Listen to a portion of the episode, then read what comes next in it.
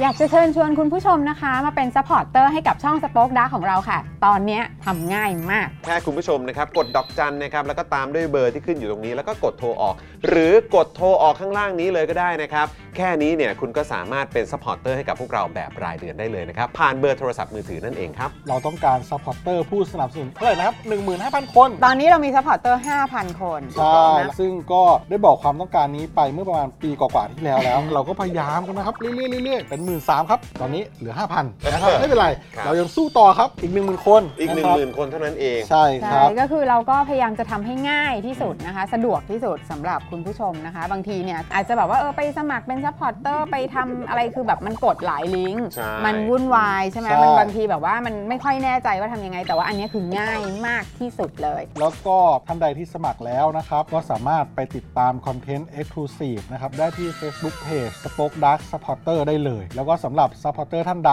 ที่เป็นผู้สนับสนุนอยู่แล้วทาง YouTube หรือ Facebook นะครับ ก็สามารถทักแชทเข้าไป บอกว่าเป็น Supporter อยู่แล้วอยากเข้ากลุ่มลับ Exclusive สำหรับผู้สนับสนุนเท่านั้นนะครับ รีบสมัคร แล้วก็รีบทักแชทกันไปได้เลยนะครับ มากันเยอะๆนะคะ อืม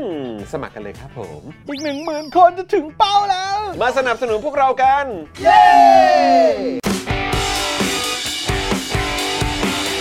Daily t o p i c กกับจอห์นวินยู ฮัลโหลฮัลโหลอ่า สวัสดีครับคุณผู้ชม นะฮะต้อนรับทุกท่านเข้าสู่ Daily Topics นะครับ ประจำวันที่ 19 พฤษภาคม 2566 นะครับ อยู่กับผมจอห์นวินยูนะครับ และแน่นอนนะครับ วันนี้อยู่กับเดเจนอักษรด้วยนะครับ สวัสดีครับคุณผู้ชมครับ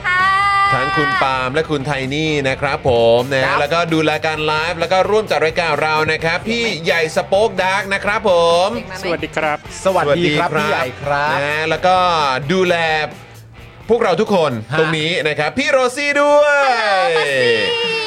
สวัสดีครับพี่ ส สิ วัสดีงห์ นะครับ ค่ะ สวัสดีนะครับ ดูแลพวก ผม เราทุกคนมาโดยตลอด เออโดยตลอดจริงๆ ใช่ นะครับ ป้า นะฮะ ซีผู้น่ารักที่มี วั ขนมมาฝาก มี ต ข ลอด นม เวล มาฝากมีของกินมาให้ตลอดเลย ฮะ นะครับ พวกเราก็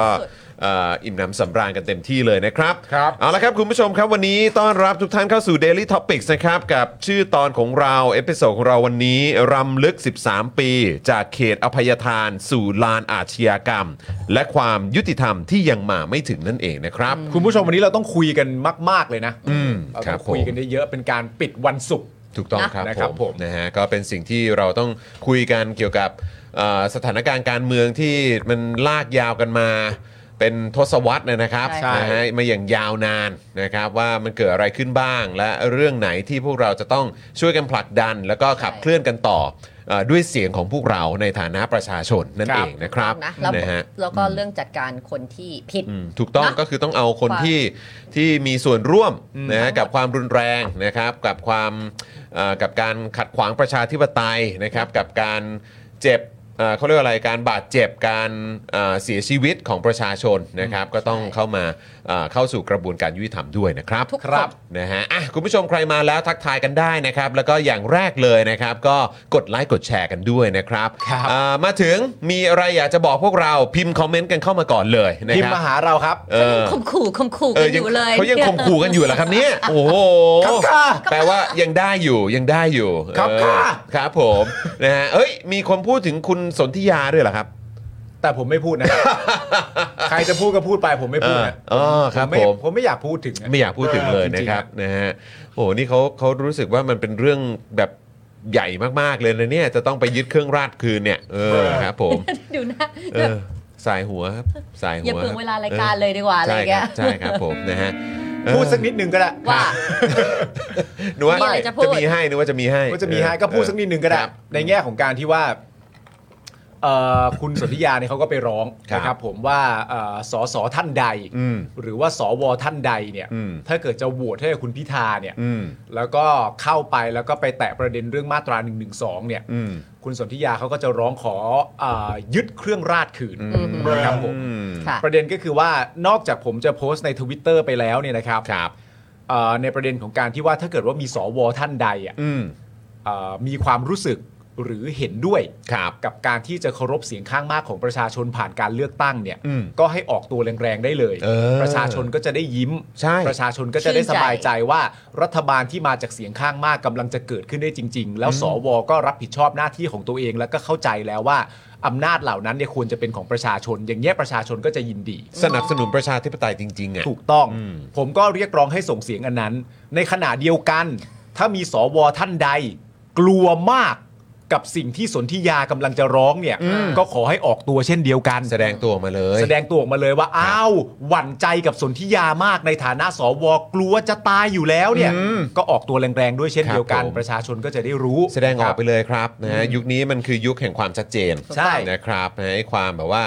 รับหลังอะไรยังไงหน้าอย่างหลังอย่างอะไรแบบนี้นะครับ แล้วก็ไอ้คำว่าการเมืองแบบเก่าอะเนอะ เออ การเมืองแบบเก่าอ่ะมันมัน มันใช้ไม่ได้ คือคน ผลแล้ว คนรุ่นใหม่อ่ะสังคมสังคมของเราในยุคสมัยนี้เขาไม่เอากันแล้วครับ ครับ เขาเขาไม่ซื้อกันแล้วครับ เออ นะฮะ แล้วถ้า เข คุ ไม่ ณ เอ พูดแบบกักกักๆหรืออ ม แบบว่าสองหน้าเนี่ย ประชาชนดูออกแล้วนะ ดู คะ ออก ดูออกแล้วนะคะ ดูออกนะครับ แล้วเขารู้ว่าคุณเนี่ยไม่ได้พูดอย่างที่คุณหมายถึง ใช่ คุณพูดไปเป็นแค่แบบบัง ใช่ถูก เขา ต้อง ดูออกหมดแล้ว นะฮะเพราะฉะนั้นคือไอ้ไอ้มุกแบบเหมือนเขาเรียกว่าอะไรที่ ถ้าเราจะดูว่าคนนี้เป็นตัวร้ายคนนี้หรือว่าอะไรแบบเนี้ยคือต้องดูเหมือนแบบเหมือนละครสมัยก่อนนู้นอ่ะ อ่า ใช่ไหมที่แบบว่าโอ้โหแบบเล่นใหญ่มาก อ่ะ แล้วเราดูออกอ่ะเออคือเดี๋ยวเนี้ยคือแบบมันไม่จำเป็นต้องไปถึงขั้นนั้นแล้วอะครับ ใช่ เออเขาก็คือแค่แอกออกมาสัก ใช่ นิดนึงก็ดูออกแล้วครับ ใช่ อืมนะฮะอ่ะโอเค คุณผู้ชมครับนะย้ำอีกครั้งใครมาแล้วก็ทักทายเข้ามาได้นะครับ แล้วก็อย่าลืมนะครับคุณผู้ชม การสนับสนุนของคุณผู้ชมเนี่ยมีค่ากับพวกเรามาก ๆ เลยนะครับ เพราะฉะนั้น ครับ ถ้าเกิดคุณผู้ชมอยากจะสนับสนุนพวกเรานะครับอย่างเมื่อสักครู่นี้ก็มีคุณผู้ชมซูเปอร์แชทเข้ามาด้วยนะครับ ซึ่งต้องขอขอบพระคุณมาก ๆ เลยนะครับนะฮะขอบคุณนะครับ เออ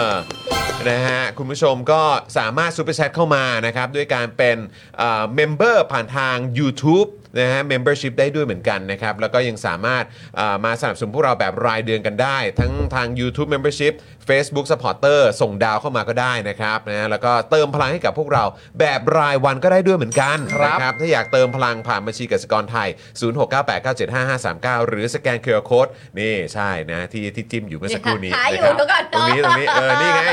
นี่ เออ อย่างนี้ นี้ เลย ส่งเธอไหม่ล่ะ นี่ไง ถ้า นี่ไง ทำเอแบบนั้นมันก็ อ ทำได้ สแกนได้เลยนะครับนะฮะแล้วก็นอกจากนี้เราก็มีอีกหนึ่งช่องทางที่สะดวกมาก ๆ คุณผู้ชมกดตอนนี้เลยก็ได้นะครับ กดไปพร้อม ๆ กัน นี่เลย ดอกจัน 489 912 411 แล้วก็โทรออกใครใช้ AS ใครใช้ d t แทเนี่ยก็สามารถสมัครได้เลยนะครับ เดือนละ 149 บาทตกวันละ 5 บาทเท่านั้นนะครับ ครับ ทุกการสนับสนุนของคุณผู้ชมมันมีค่ากับพวกเรามาก มี ๆ ค่า ที่จะทำให้พวกเราเนี่ยสามารถผลิตคอนเทนต์ให้คุณผู้ชม ติดตามแบบนี้ได้ทุกวันนะครับทุกสัปดาห์ด้วย ถูก ใช่แล้ว ต้องเยค่ะ ฝากด้วยนะครับคุณผู้ชมครับ ใช่ ครับ แล้ว นะฮะอ่ะคุณผู้ชมเดี๋ยววันนี้เอ่อเล่าให้ฟังก่อนว่าเดี๋ยวเราจะไปเรื่องไหนกันบ้าง ได้ค่ะพี่จอน ก็ยังคงต้องแวะเวียนมาสักนิดหนึ่งนะครับ ครับ นิดหนึ่งเข้าใจคุณผู้ชมก็แบบ โอ้โหลำไย ตั้งแต่ เหล่านี้เหมือนกัน วันจั นะ นทร์เลยนะ ครับ ตั้งแต่จันทร์ ใช่ เออ นะครับก็คือสวครับ ค่ะ เดี๋ยวเราจะแตะสวนิดหนึ่งนะครับ แล้วก็เอ่อยังมีเรื่องราวนะครับที่เราต้องกลับมาพูดคุยกันก็คือครบรอบ 13 ปี ค่ะ การสลายการชุมนุมกลุ่มเอ่อเสื้อแดงนะครับเอ่อสำหรับปี 53 นั่นเองนะครับ ครับ ซึ่งอันนี้ก็เป็น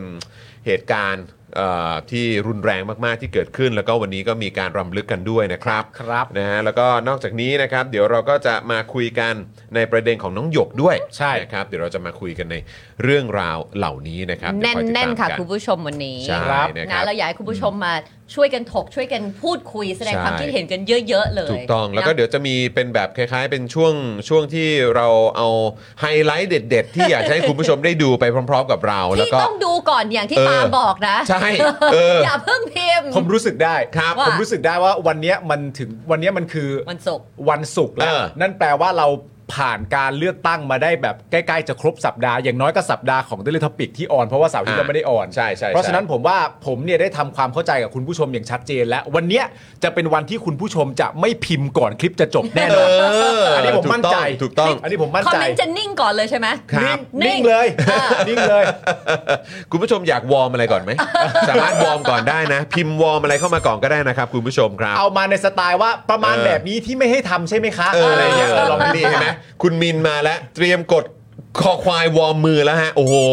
แหมมา แหมเตรียมกัน พ ละ ร้อมเพรียงมาก ๆ เลยนะ เดี๋ยว ค ร รั อบ ถึงช่วงนั้นก่อน อ่าอ่าอ่าเดี๋ยวคอยติดตามแล้วกัน ใช่ นะครับอ่ะโอเค แต่ว่า คุณผู้ชมเดี๋ยวเราขอบคุณผู้สนับสนุน ใช่ ใจดีของเรากันก่อนดีกว่านะครับ ที่สนับสนุนพวกเราด้วยการมาเป็นสปอนเซอร์ให้กับรายการของเรานี่แหละ ใช่แล้วค่ะ รับนะฮะ นะคะอ่ะเจ้าแรกของเรานะคะก๋อแก่นะคะ ขอบคุณก๋อแก่ค่ะ เออขอบคุณโกแก่มากๆเลยนะครับ ครับ นะฮะ ผม โอ้โหผู้สนับสนุนใจดีของเราเจ้าใหม่เลยนะเนี่ย ตอน ใช่แล้ว อืม กินก๋อแก่เยอะมาก ยับเลยใช่ไหม ยับเลยนะฮะเออ มันมันมันอะ มากไงแล้วก็ที่สำคัญที่สุดก็คือมีหลากหลายผลิตภัณฑ์ให้เลือก โอ้ ด้วย โห ฮะ เยอะมากหลากหลายรสชาติ หลากหลายรสชาติด้วยนะครับ วามกรุบกรับจ ผม ริง ชอบรสกาแฟเออ โอ้แน่นอนครับผมไม่แปลกใจหรอกครับ ผมไม่แปลกใจหรอกครับคุณจอนครับ ผมก็ต้องแบบอ อะ ย่าง ไร เงี้ย ที่มีรสกาแฟเนี่ยจอนก็คงคว้าก่อน ครับผม ออริจินอลค่ะ กาแฟครับเอออ เออ อริจินอลก็อร่อย กะทิ Original ใช่ไหม the best กะทิกะทิ ใช่ เออครับผม เหมือนเหมือนอยู่ดีคุณมาบอกผมว่า ฮะ เออตอนเช้าเวลาผมตื่นผมก็จะตื่นครับ อะไรอย่างเงี้ยไม่ต้องบอกหรอกเพื่อน อะไรก็ตามเป็นรสกาแฟ ผมชอบหมดครับคุณผู้ชม ถ้าเป็นเค้กอ่ะ ฮะ เค้ก เค้กกาแฟเหมืก็อน นี่ไง กัน ก็ เฮ้ยจอนถ้าเกิดเป็นไอติมอ่ะ ก็กาแฟ โอ้โหรู้ๆกันอยู่เออ รู้กันอยู่ ครับ รู้ ผ กันอยู่ มนะฮะ อ่ต่อกันที่ i w i n 180 นะครับผมช่างอลูมิเนียมครับผมงานอลูมิเนียมต้อง i w i n 180 ครับ มีแอปนะครับคุณผู้ชมครับ โหลดแอปกันได้นะครับ ที่แอป i w i n 180 หรือจะติดต่อไปทางไลน์ก็ได้นะครับ ที่ i w i n 180 ครับ ถูก ผ ต้อง ม ครับผม ผมรู้แล้วคุณผู้ชม ถ้าอยากจะสรรเสริญนะฮะ อ่า อยากจะสรรเสริญสปอนเซอร์ของเรา อ่า ร่วมเอ่อปรบมือให้กับเอ่อผู้สปอนเซอร์ของเรา ครับ กด 8 รัวๆเข้ามาก ด 8 รัวๆเข้ามา แปดแปดแปดแปดแปดแปดแปดแปด เหมือนเสียงปรบมือ เฮ้ยพวกเราปรบมือแปดแปดแปดแปดแปดแปดแปดแปดแปดแปดแปดแปดแปดแปด มันมีรูปไอคอนปรบมือ ใช่ไม่ อ๋อได้ข้าวของ ก็ได้ แล้วนะ ก็ได้ไม่แต่อันนี้มันง่ายกว่าไง เออครับผม แปด อะไรแบบนี้กดเป็นตัวเลขได้เออ แต่มันก็เข้าจริงๆอะเนอะ ก็ได้ไง เพราะคุณจะไปตบมือแบบ เออ หกหกหกหกหกมันก็ไม่ได้ ก็เห็นคุณผู้ชมชอบกดแบบว่าคอควายเข้ามา อ่า สอเสือเข้ามา ขึ้นไปข้างบน อันี้ก็ให้กดแปดแปดแปดแปดแปดแปด ข้างบน เอ ค อ อควาย ใช่ไหม นิดเดียวเอง เออนะฮะ นี่คือผู้สนับสนุนของพวกเรา ครั นะ บ นอกจากนอกจากคุณผู้ชมแล้วที่เราได้อยู่ร่วมกันมาตั้งหลายต่อหลายปีเนี่ย ใช่ นะครับผม เออ ก็ นะครับ แปดแปดแปดแปดแปดให้ คื เขา อ เลย ถ้าเกิดว่าเราเชื่อเรื่องของแบบว่าตัวเลขเนี่ย อืมครับ การที่จอนบอกให้กด 8 8 8 ก็เป็นสิ่งดี อินเพราะ ฟินิตี้ แปดก็เป็นเลขมงคล เออใช่ไหมนี่ภรรยาคุณก็สายมูนะ ผมก็พยายามติดตามเขาอยู่ เขาจะไปทางไหนนะครับอ่ะแล้วก็แน่นอนนะครับ ต้องขอขอบคุณจินตรักษณ์คลินิกด้วยนะครับ หมอเชษจินตรักษณ์มือหนึ่งเรื่องการแก้จมูกนะครับ สอบถามได้เลยที่ Facebook จินตรักษณ์คลินิกนั่นเองขอบคุณหมอเชษด้วยนะครับ ขอบคุณหมอ นะฮะขอบคุณครับผม ขอบคุณมาเช่ นี่ แปดแปดแปดแปดแป แป ด ด แป แป ด ดแปดแปดแปแปดแปดแปด ดเข้ามาค อ่ะ รับ รัว รัว เออนะครับอ่ะแล้วก็อีกหนึ่งผู้สนับสนุนของเราครับนี่นะฮะน้ำแร่วัดสันเบนซ์ทองหล่อ เาเองนะ เออ แม่ เอาเลยคุณ ฉัน จัดไปจัดไป ดูหมอเช่อยู่ มัวแต่แปดอยู่ใช่ไหมเออ ถูกนะคะน้ำแร่วัสันเบนซ์ทองหล่อค่ะ น้ำแร่คุณภาพสูงที่ผลิตด้วยโรงงานมาตรฐานสากล ขวดเล็ก ขวดใหญ่ราคาเดียวกันเลยนะคะ แพ็คละ 60 บาทเท่านั้นเองนะคะคุณผู้ชม เมื่อสั่ง 10 แพ็คเลยนะคะ ส่งฟรีในกรุงเทพและปริมณฑลเลยนะคะ สนใจติดต่อไปที่ 090 9714888 เลยนะคะ หรือว่า Line ของเขาเลยนะคะ at watson benz นะคะอย่างที่ ครับ อกไซส์เล็กไซส์ใหญ่ 60 บาท ได้หมดเลยครับผม สิบแพ็คส่งฟรี นะ ครั ดื่ บ ม ผม น้ำกันเยอะๆสั่งไปเลยครับ ใช่ ผม แล้ว กับน้ำแร่วัดสันเบนซ์ทองหล่อนั่นเองนะครับ ขอบคุณครับ แล้วเราต่อกันที่ XP Pen นะครับผม XP Pen เมาส์ปากการะดับโปรนะฮะ ราคาเริ่มต้นไม่ถึงพันครับ ดูข้อมูล thêm เพิ่มเติมได้เลยนะครับ ที่เพจ XP Pen Thailand ครั ถูกต้อบ งครับนะ แปะแปะแปะแปะแปะแปะแปะแปะแปะแปะ แปะ รั รั ว วเข้ามานะครับ เท่าที่ทราบก็คือเห็นพ่อหมอบอกอยู่เหมือนกันนะครับว่าเดี๋ยวเร็วๆนี้จะมี XP Pen มาแจกในรายการด้วยนะครับ อุ๊ยอุ๊ยชุย ติดตามนะติดตามนะ เดี๋ยวขอไป เออ เรียนวิชา เออดิจิทัล Digital อาร์ต Art ก่อน ดิจิทัลอาร์ต จะได้เอามา เอ ใช้ อใช่ใช่ใช่นะค เพ รับ ราะว่าเราไม่เป็น อ่ะคุณผู้ชมครับเริ่มต้นรายการมานะครับก่อนที่เราจะไปเอ่อติดตามนะครับ แล้วก็ย้อนเหตุการณ์นะครับที่เป็นความรุนแรงที่เกิดขึ้นตอนปี 53เนี่ยนะครับเดี๋ยวเรามาติดตามท่าทีนะครับของสวล่าสุดกันหน่อยดีกว่านะครับว่า ครับ เป็นอย่างไรบ้างนะครับ อันนี้ก็เป็นส่วนหนึ่งครับนะในการที่จะชี้วัดนะครับว่าสังคมของเราจะเปลี่ยนผ่านนะครับ กลับไปสู่การเป็นประชาธิปไตยได้หรือไม่ ครับ นะครับอันนี้ก็อยู่ที่ท่าทีของสวด้วยเหมือนกันต้องมาดูครับว่าพวกเขาเนี่ยมีความจริงใจแค่ไหน ที่จะทำให้ประเทศนี้กลับสู่ การเป็นประชาธิปไตยนะครับ ครับ นะฮะอ่ะตอนนี้ท่าทีสวเป็นอย่างไรบ้าง เชิญนะคุณไทนี่ครับ อ่ะโอเคเลยนะคะ ตอนนี้นะคะท่าทีเอ่อสวนะคะ ฝั่งที่จะโหวตนายกเลยนะคะ แบ่งตอนนี้ชัดเจนเลยมี 3 กลุ่มด้วยกัน ครับ นะคะ กลุ่มที่1นงเนี่ยนะคะ ก็คือกลุ่มที่พูดชัดๆมาแล้วนะคะ ว่าระบุเป็นชื่อเลย อืม นะคะ ว่าจะโหวตให้คุณพิธาหรือก้าวไกล อ๋อ แล้วก็พูดด้วยน้ำเสียงที่หนักแน่น อืมหนักแน่น ชั นะ ดเจนอันนี้ นนี้คือค่อนข้างเคลียร์ เคลียร์ อืมค่อนข้างเคลียร์ว่า ใช่ จะโหวตให้กับคุณพิธา กับก้าวไกล กับก้าวไกล จะยก แน่ ให้ ๆ ระบุ โเค ชื่อครับ ระบุชื่อ ระบุเลย พูดถึงคุณพิธา ใช่ และระบุพักครับ โอ ใช่ เค คือไม่ใช่แค่ โอเค บอกว่าอย่างนั้นอย่างนี้แต่พูดเลยว่าคุณพิธา โอเค คือคนที่ยกจะยกมือให้เลยนะคะ มีตอนนี้นะคะมีทั้งหมด 7 คนนะคะที่คอนเฟิร์มกันเลยนะคะ คนแรกนะคะก็คือคุณวุฒิพันธ์วิชัยรัตน์ ครับ คนที่ 2 คุณดิเรกฤทธิ์เจนครองธรรม คุณเฉลิมชัยเฟื่องคอน คุณพัทราวรามิตร คุณรณวริศปริยชัตตกูล คุณประภาสีสุชันทบุตร และคุณสถิตลิ่มพงษ์พันธ์ ครับ นี่คือ 7 ท่านที่ระบุเป็นชื่อเลยว่าจะยกให้คุณพิธา ครับ ก้าวไกล ผมนะฮะเอ๊ะอันนี้ผมไม่แน่ใจว่าเรามีภาพหรือเปล่า มีไหมเออนะครับอ๋อใน มีแปด ในในภาพมี 8 เหรอ เหรอ เออนะครับ มี ไหนไหนลองเอา คนหนึ่ง ขึ้นมาก่อนไหมเออนะครับ คนที่เรา ห คาดหมาย นึ่ง คื สอง ใคร สามสี่ มี ห้า แปด หกเจ็ดแปดเออ ใช่มี8ฮะ อ่าโอเค เออนะครับอ่ะโอเค แต่ว่าก็เท่าที่เห็นมาตอนนี้เนี่ยก็คือมี 7 นะ อืม รายชื่อที่ระบุชื่อชัดเจนว่าจะโหวตให้กับคุณพิธาและก้าวไกล ครับ นะครับเคลียร์ๆนะคุณผู้ชม เพราะบางคนก็เหมือนแบบมันก็ยังยังแบบเหมือน ยังพูดกว้างๆไปหน่อย เออมันยังมันยังเหมือนเหมือนไม่ได้ระบุชัดเจนอ่ะ ใช่ เออนะครับผม แต่ว่า 7 หรือ 8 ท่านนี้เนี่ยได้พูดชัดเจนแล้ว อืมค ครับ รับผมนะฮะคราวนี้มีกลุ่มที่ 2 ครับ นี่ไง ก็คือกลุ่มที่ออกตัวว่าจะเลือกตามเสียงข้างมากของสส อืม นะครับเขาใช้คำนี้นะ ใช่ กลุ่มที่ออกตัวว่าจะเลือกตามเสียงข้างมากของสสมีอยู่ 4 คน ครับ ก็คือซากีพิทักษ์คุมพล ทรงเดชเสมอคำเจตสิระธารานนท์ อืม ประมาณสว่างญาตินั่นเองนะครับ ครับ นะฮะ ผม อันนี้ก็คืออีกกลุ่มที่บอกว่าจะเลือกตามเสียงข้างมากของสส ใช่ คุณผู้ชม อันนี้คุณผู้ชมเข้าใจข้อแตกต่างใช่ไหม อืม เพราะว่าคุณผู้ชมก็อาจจะเข้าใจว่าก็ถ้าเลือกตามเสียงข้างข้างมากของสสมันก็แปลว่าเลือกพิธานั่นแหละ อืม แต่ว่าเราอยากให้มันเคลียร์ ให้มันชัดเจน ว่าตามคำพูดมันพูดว่าอะไรจริง ๆ อ่ะ แล้วก็ นะฮะ อยากจะเชิญชวนคุณผู้ชมมา มาชื่นชมสวที่ชัดเจนนิดหนึ่ง เออเออเออ ด้วยนะคะ เออ ว่าแบบว่า 7 หรือเดี๋ยวเดี๋ยวขอคอนเฟิร์มอีกคนหนึ่งด้วย อืม ตามรูปนะคะ ครั ว่า บ แบบท่านนี้เนี่ยเขาได้ออกมาชัดเจนแล้วว่าเขาจะสนับสนุนประชาธิปไตย อืม สนับสนุนเอ่อพรรคที่ได้เสียงมากที่สุด ใช่ นะ ครั คะ บ ดังนั้น ใช่ เนี่ยเราควรจะชื่นชม ชื่นชมนะ ชื่นชม แต่คือไม่ลืมนะ ใช่ไม่ไม่ลืมแต่หมายถึง ใช่ ในเรื่องนี้ ใช่ใช่ไม่เพราะว่าก็คือพวกเราน่าจะเห็นพ้องต้องการเราในที่นี้แล้วก็น่าจะเป็นคุณผู้ชมด้วยที่ ครับ ดูรายการของพวกเรากันอยู่เนี่ยนะครับว่า อันนี้มันคือแบบอย่างน้อยอย่างน้อยๆที่คุณทำได้อะ อืม the least you can do อ่ะ อืม เออ ใช่ไหมฮะคือจุดเริ่มต้นของการพาประเทศนี้กลับสู่การเป็นประชาธิปไตยอ่ะ อือหือ นะครับ ก็คืออันเนี้ยเป็นอย่างแรกเลยที่คุณทำได้ ใช่ ใช่ นะครับแล้วถ้าคุณอยากจะเหมือนได้รับการหันกลับมามองใหม่ อืม โดยประชาชนน่ะอันนี้คือสิ่งเริ่มแรกเลยที่คุณต้องท ถูก ำนะครับแล้วหลังจากเนี้ยก็เดี๋ยวว่ากัน ถ้าเกิด นะครับ ว่าคิดได้ ใช่ ถ้าเกิดว่าคิดออก อืม ทำได้เลย แต่ถ้าขวางอยู่อย่างเงี้ย อ่า ขวางต่อไปเรื่อยๆอ่ะก็ไม่มีที่ให้คุณยูเทิร์นนะครับ ใช่ เอางี้ละกัน นะครับ เพราะฉะนั้นเราก็ต้องช่วยกันกดดันกันต่อไป ค่ะ แต่ว่าก็ดีครับนะฮะที่มีคนออกมาชัดเจน ถูก นะ ต้ครัองบ ค เมื่อ รับ กี้ไป 2 กลุ่มแล้วใช่ไหมคะ ครั พี่ บ จอเรา มา เหลือกลุ่มสุดท้าย กลุ่ม ครับ สามครับ คือกลุ่มที่บอกว่าจะเลือกตามเสียงข้างมาก แต่เป็นคนหน้าหมันไส้ อันนี้กลุ่มสามฮะ กลุ่มสาม อันนี้กลุ่ม 3 เราบอกแล้วเราแบ่งชัดเจนฮะ นะ เราเราไม่แบ่งอะไรแบบว่ากว้างๆเราไม่เอาฮะ เรามีที่ชัดเจนชัดๆกลุ่มที่สองคือเสียงข้างมาก คือแบ่งอย่างนี้ เออ กลุ่มแรกเนี่ย เออ คือเมนชั่นออกมาเลย ไม่พูดว่าพิธา เออ ก็พูดว่าก้าวไกล อืม นี่คือกลุ่มที่หนึ่ง เออ กลุ่มที่สองคือกลุ่มที่ออกตัวว่า ฉันก็จะเลือกตามสอสอเสียงข้างมากไงละจ๊ะ เออเออเอออั นนี้กลุ่มที่สอง เออ กลุ่มที่3เนี่ยคือกลุ่มที่บอกว่า ฉันจะเลือกตามสอสอเสียงข้างมาก แต่เป็นคนหน้าหมัน ไส้ มันมีสามกลุ่มไง คุณผู้ชมเข้าใจใช่ไหม คุณผู้ชม ออ เราไม่งงกันอยู่แล้วไง เออเออเออ เอาอย่าเดาก่อนสิคุณผู้ช เอ ม อคือแล้วถ้าคุณผู้ชมได้ฟังชื่อของคนเหล่านี้ คุณผู้ชมจะพิมพ์อะไรเข้ามาก็แล้วแต่คุณผู้ชม เออ เออนะค อ่ะ รับ ปาล์มจัดไปเพราะเราต้องให้ปาล์มพูด เออ เพราะฉะนั้นเนี่ยคนที่หนึ่งของกลุ่มที่บอกว่าจะเลือกตามเสียงข้างมาก แต่เป็นคนหน้าหมันไส้เนี่ย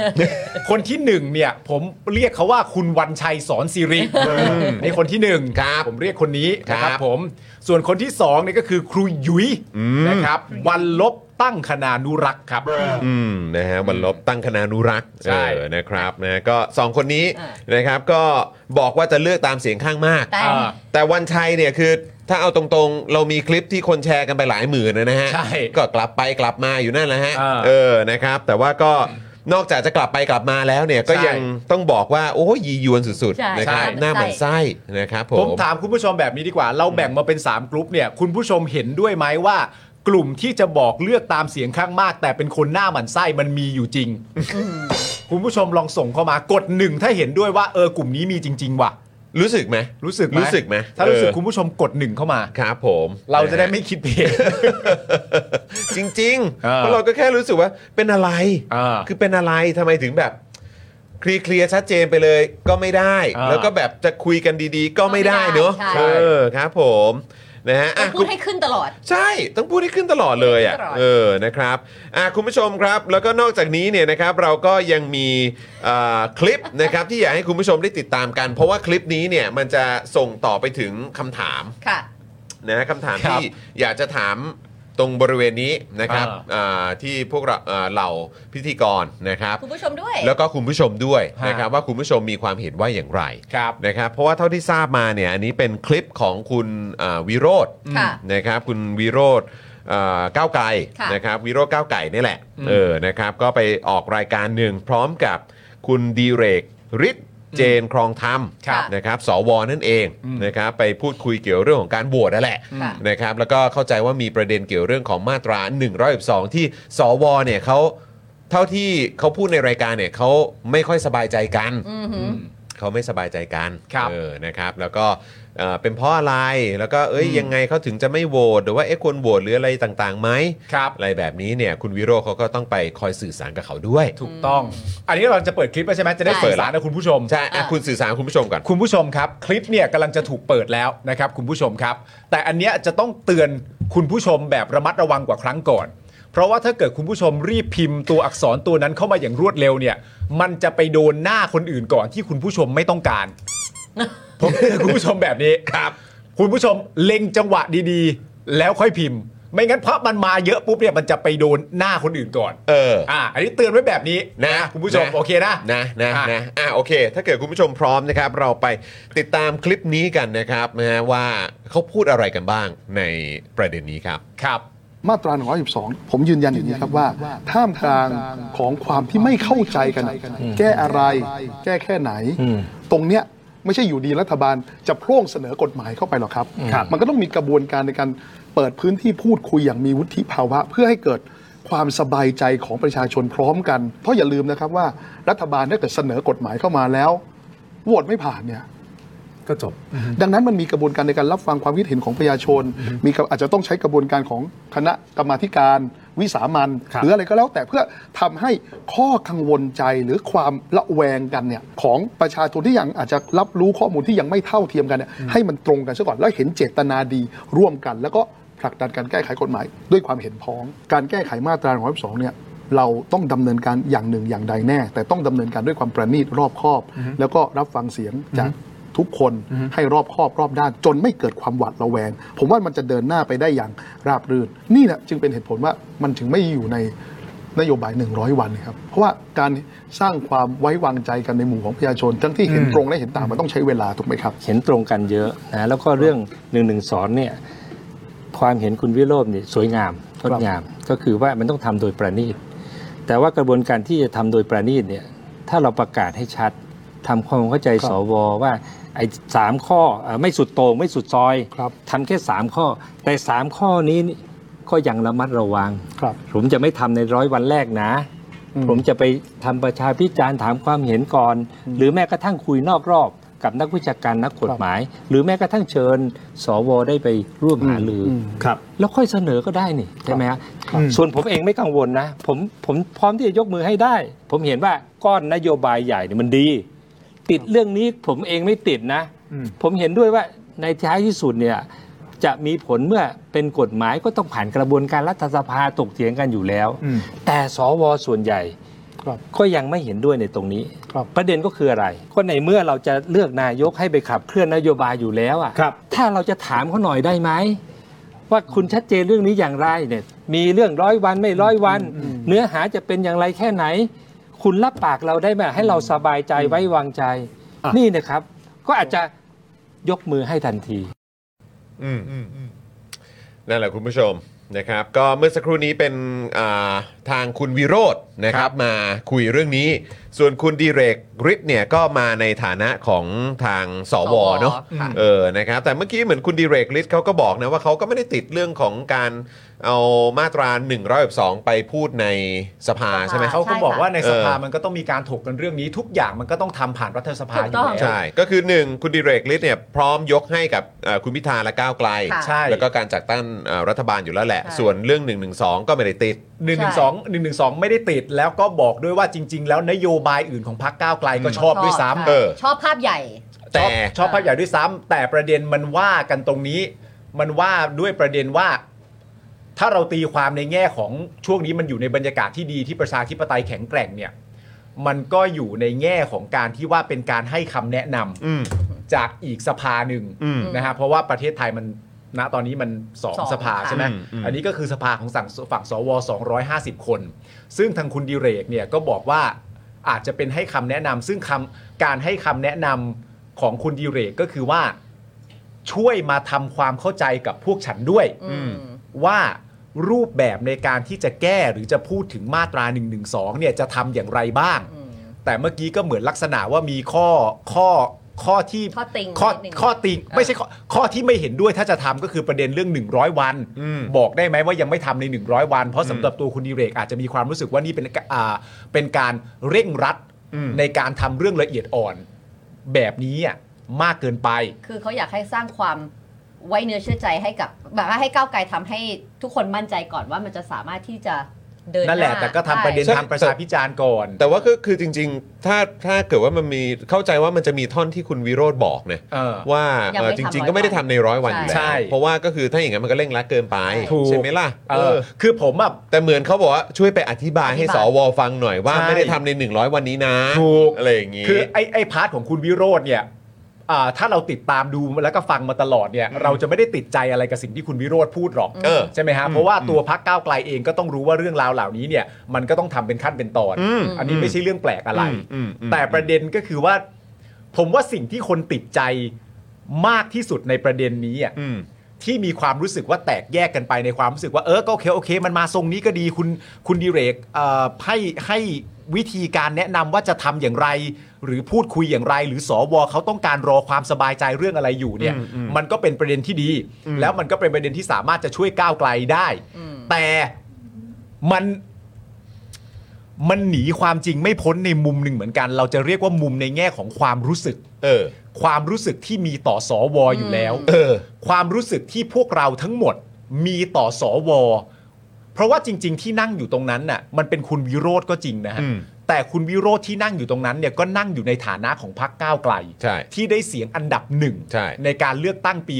66 มันก็เป็นเสียงที่เป็นตัวแทนของประชาชน อืม แล้วมันก็เหมือนกับคุณดีเรกกำลังบอกเราว่า ให้ประชาชนน่ะ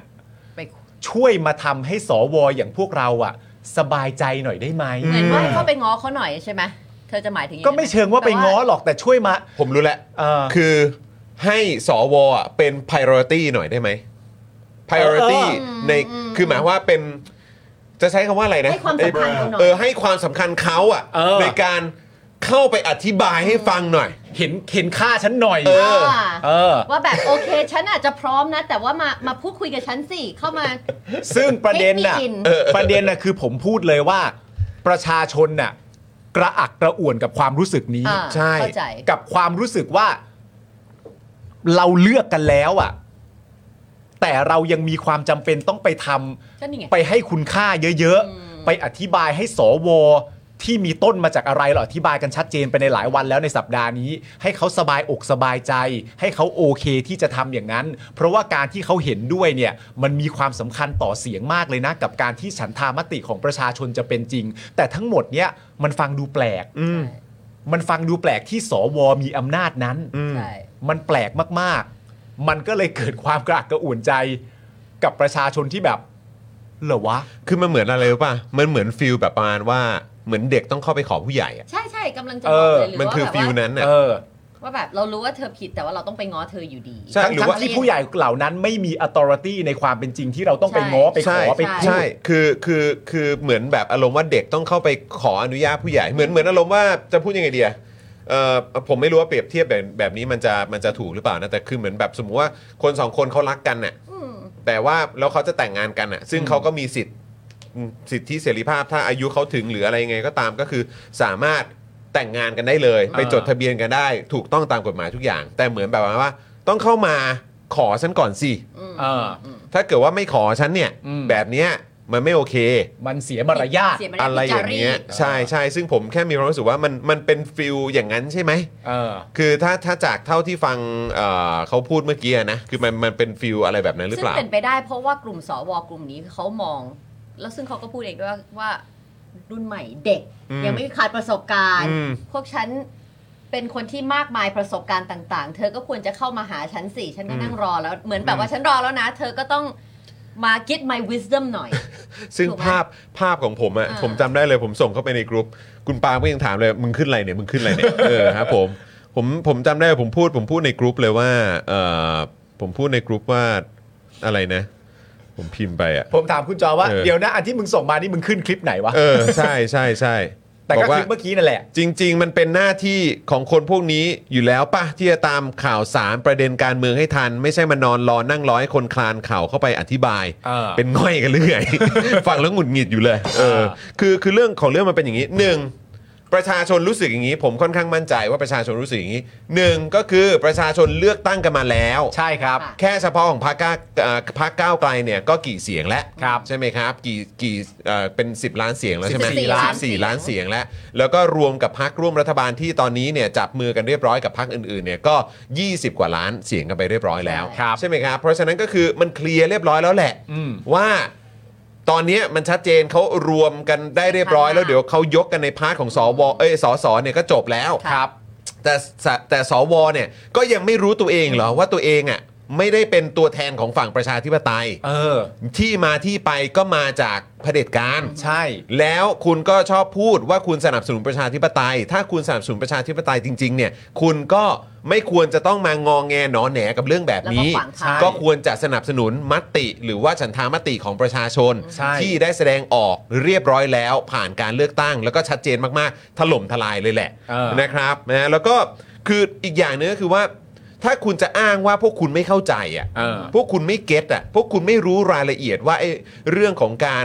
เอ่อโดยเฉพาะประเด็นของมาตรา1นึเนี่ยที่มีการเอ่อพูดคุยกันว่าจะเอาไปพูดคุยกันในรัฐสภา อืม ว่าจะมีการดำเนินการต่ออย่างไร ไปจนถึงการแก้ไขหรือเปล่าเนี่ย อืม ย้ำอีกครั้งครับ พวกคุณเนี่ยถูกสรรหามาด้วยงบประมาณเป็นพันล้านบาท ครับ ใช่ไหมครับ แล้วคุณก็ยังมีเงินเดือน นับนับดูแล้วก็เป็นพันล้านบาทด้วยเหมือนกัน อืม แล้วคุณก็ยังมีทีมงาน ผู้เชี่ยวชาญของคุณ อ่า ที่สามารถไปหาข้อมูลมาเสิร์ฟให้คุณอ่านก็ได้หรือมานั่งเล่าให้ฟังก็ได้ เออใช่ผมย้ำอีกครั้งหนึ่ง เออ คุณเนี่ยสามารถที่จะมีผู้ช่วยได้ 8 คน ใช่ แปดคนเนี่ยมาจาก 3ตำแหน่ง ใช่ สามตำแหน่งที่ว่าเนี่ยเราเรียกว่าผู้ประสานงาน ผู้เชี่ยวชาญ และผู้ชำนาญการ เออ ถ้าคุณมี 3ตำแหน่งนี้เนี่ย คุณยังตามไม่ทันเรื่องอะไร ครับ มีเรื่องอะไรที่คุณยังคงตกค้างและตามไม่ทันครับ อืม ฮึผมถามหน่อย ใช่ เพราะฉะนั้นคือการที่คุณจะมา คือหลักๆอ่ะสำหรับผมอะคิดว่ามันไม่ได้เกี่ยวว่าคุณเข้าใจหรือไม่เข้าใจ เพราะผมค่อนข้างเชื่อนะ ว่าพวกคุณก็น่าจะรู้อยู่แล้วว่า ประเด็นมันก็คือการนำ1นึเนี่ยเข้าไปคุยกันในรัฐสภา เพื่ออาจจะมีการแก้ไข อืม ไม่ได้ยกเลิก อันนี้คุณน่าจะรู้อยู่แล้วว่าเขาไม่ได้ยกเลิก ใช่ มันเหมือนมันไม่ยอมผ่านสมองเขาไปสักที ผ่าน เข ผ่าน ผมว่าผ่าน เธอว่าบิลลี่ ผ่าน ผมว่าผ่าน ผ่าน ผมว่าผ่าน แต่อันนี้มันคือการ acting กันอ มั ยู่ นดื้อ เพราะว่าอะไร เพราะว่าท้ายที่สุดแล้วไอ้ที่เราได้ยินเขาพูดมาหลายต่อหลายคนเนี่ยก็คือว่ามาคุยกันดีๆสิ อืม มาอธิบายให้ฟังสิ ใช่ ก็คือเอาตัวเองอ่ะเป็นศูนย์กลางจักรวาลอ่ะ ใช่ ให้ไอ้ตัวแทน 14 ล้านเสียงเนี่ย อืม ของประชาชนเนี่ยต้องเข้าไปหา ใช่ ผมถึงพิมพ์ไงบอกว่ายังไงคือ 14 ล้านเสียงต้องคลานเข่าเข้าไปอธิบายให้ฟังเหรอว่ามันเป็นยังไงถึงจะถึงจะยอมอ่ะ แล้วก็คือยืนฟังแบบไหน ไหนให้ค่าฉันสิ ให้ค่าในการอธิบายฉันฟังดิเดี๋ยวฉันจะเงี่ยหูฟังว่า พวกแกจะอธิบายตรงใจให้พวกฉันสบายใจได้ไหม ใช่ซึ่งซึ่งผมเข้าใจว่าทางคุณดิเรกฤทธิ์เนี่ยก็คงพยายามจะอธิบายแทนสวคนอื่นแหละ ใช่ ซึ่ง ว่าถ้าก้าวไกลอยากจะได้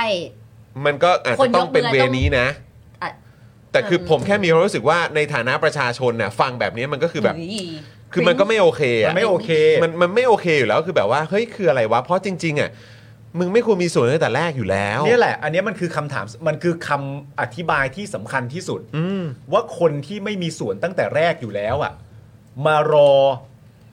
ให้ระบบที่ถูกต้องเข้าไปอธิบาย อื อะ่ะ ม คุณเป็นระบบที่มันผิดที่มันไม่ใช่ประชาธิปไตยอะ่ะ แต่คุณตั้งตัวอยู่และรอประชาธิปไตยจริง ๆ เข้าไปอธิบายให้ฟัง อืมอะ่ะมันฟังลำบากและคือประเด็นเมื่อกี้เราพูดถึงประเด็นคำว่า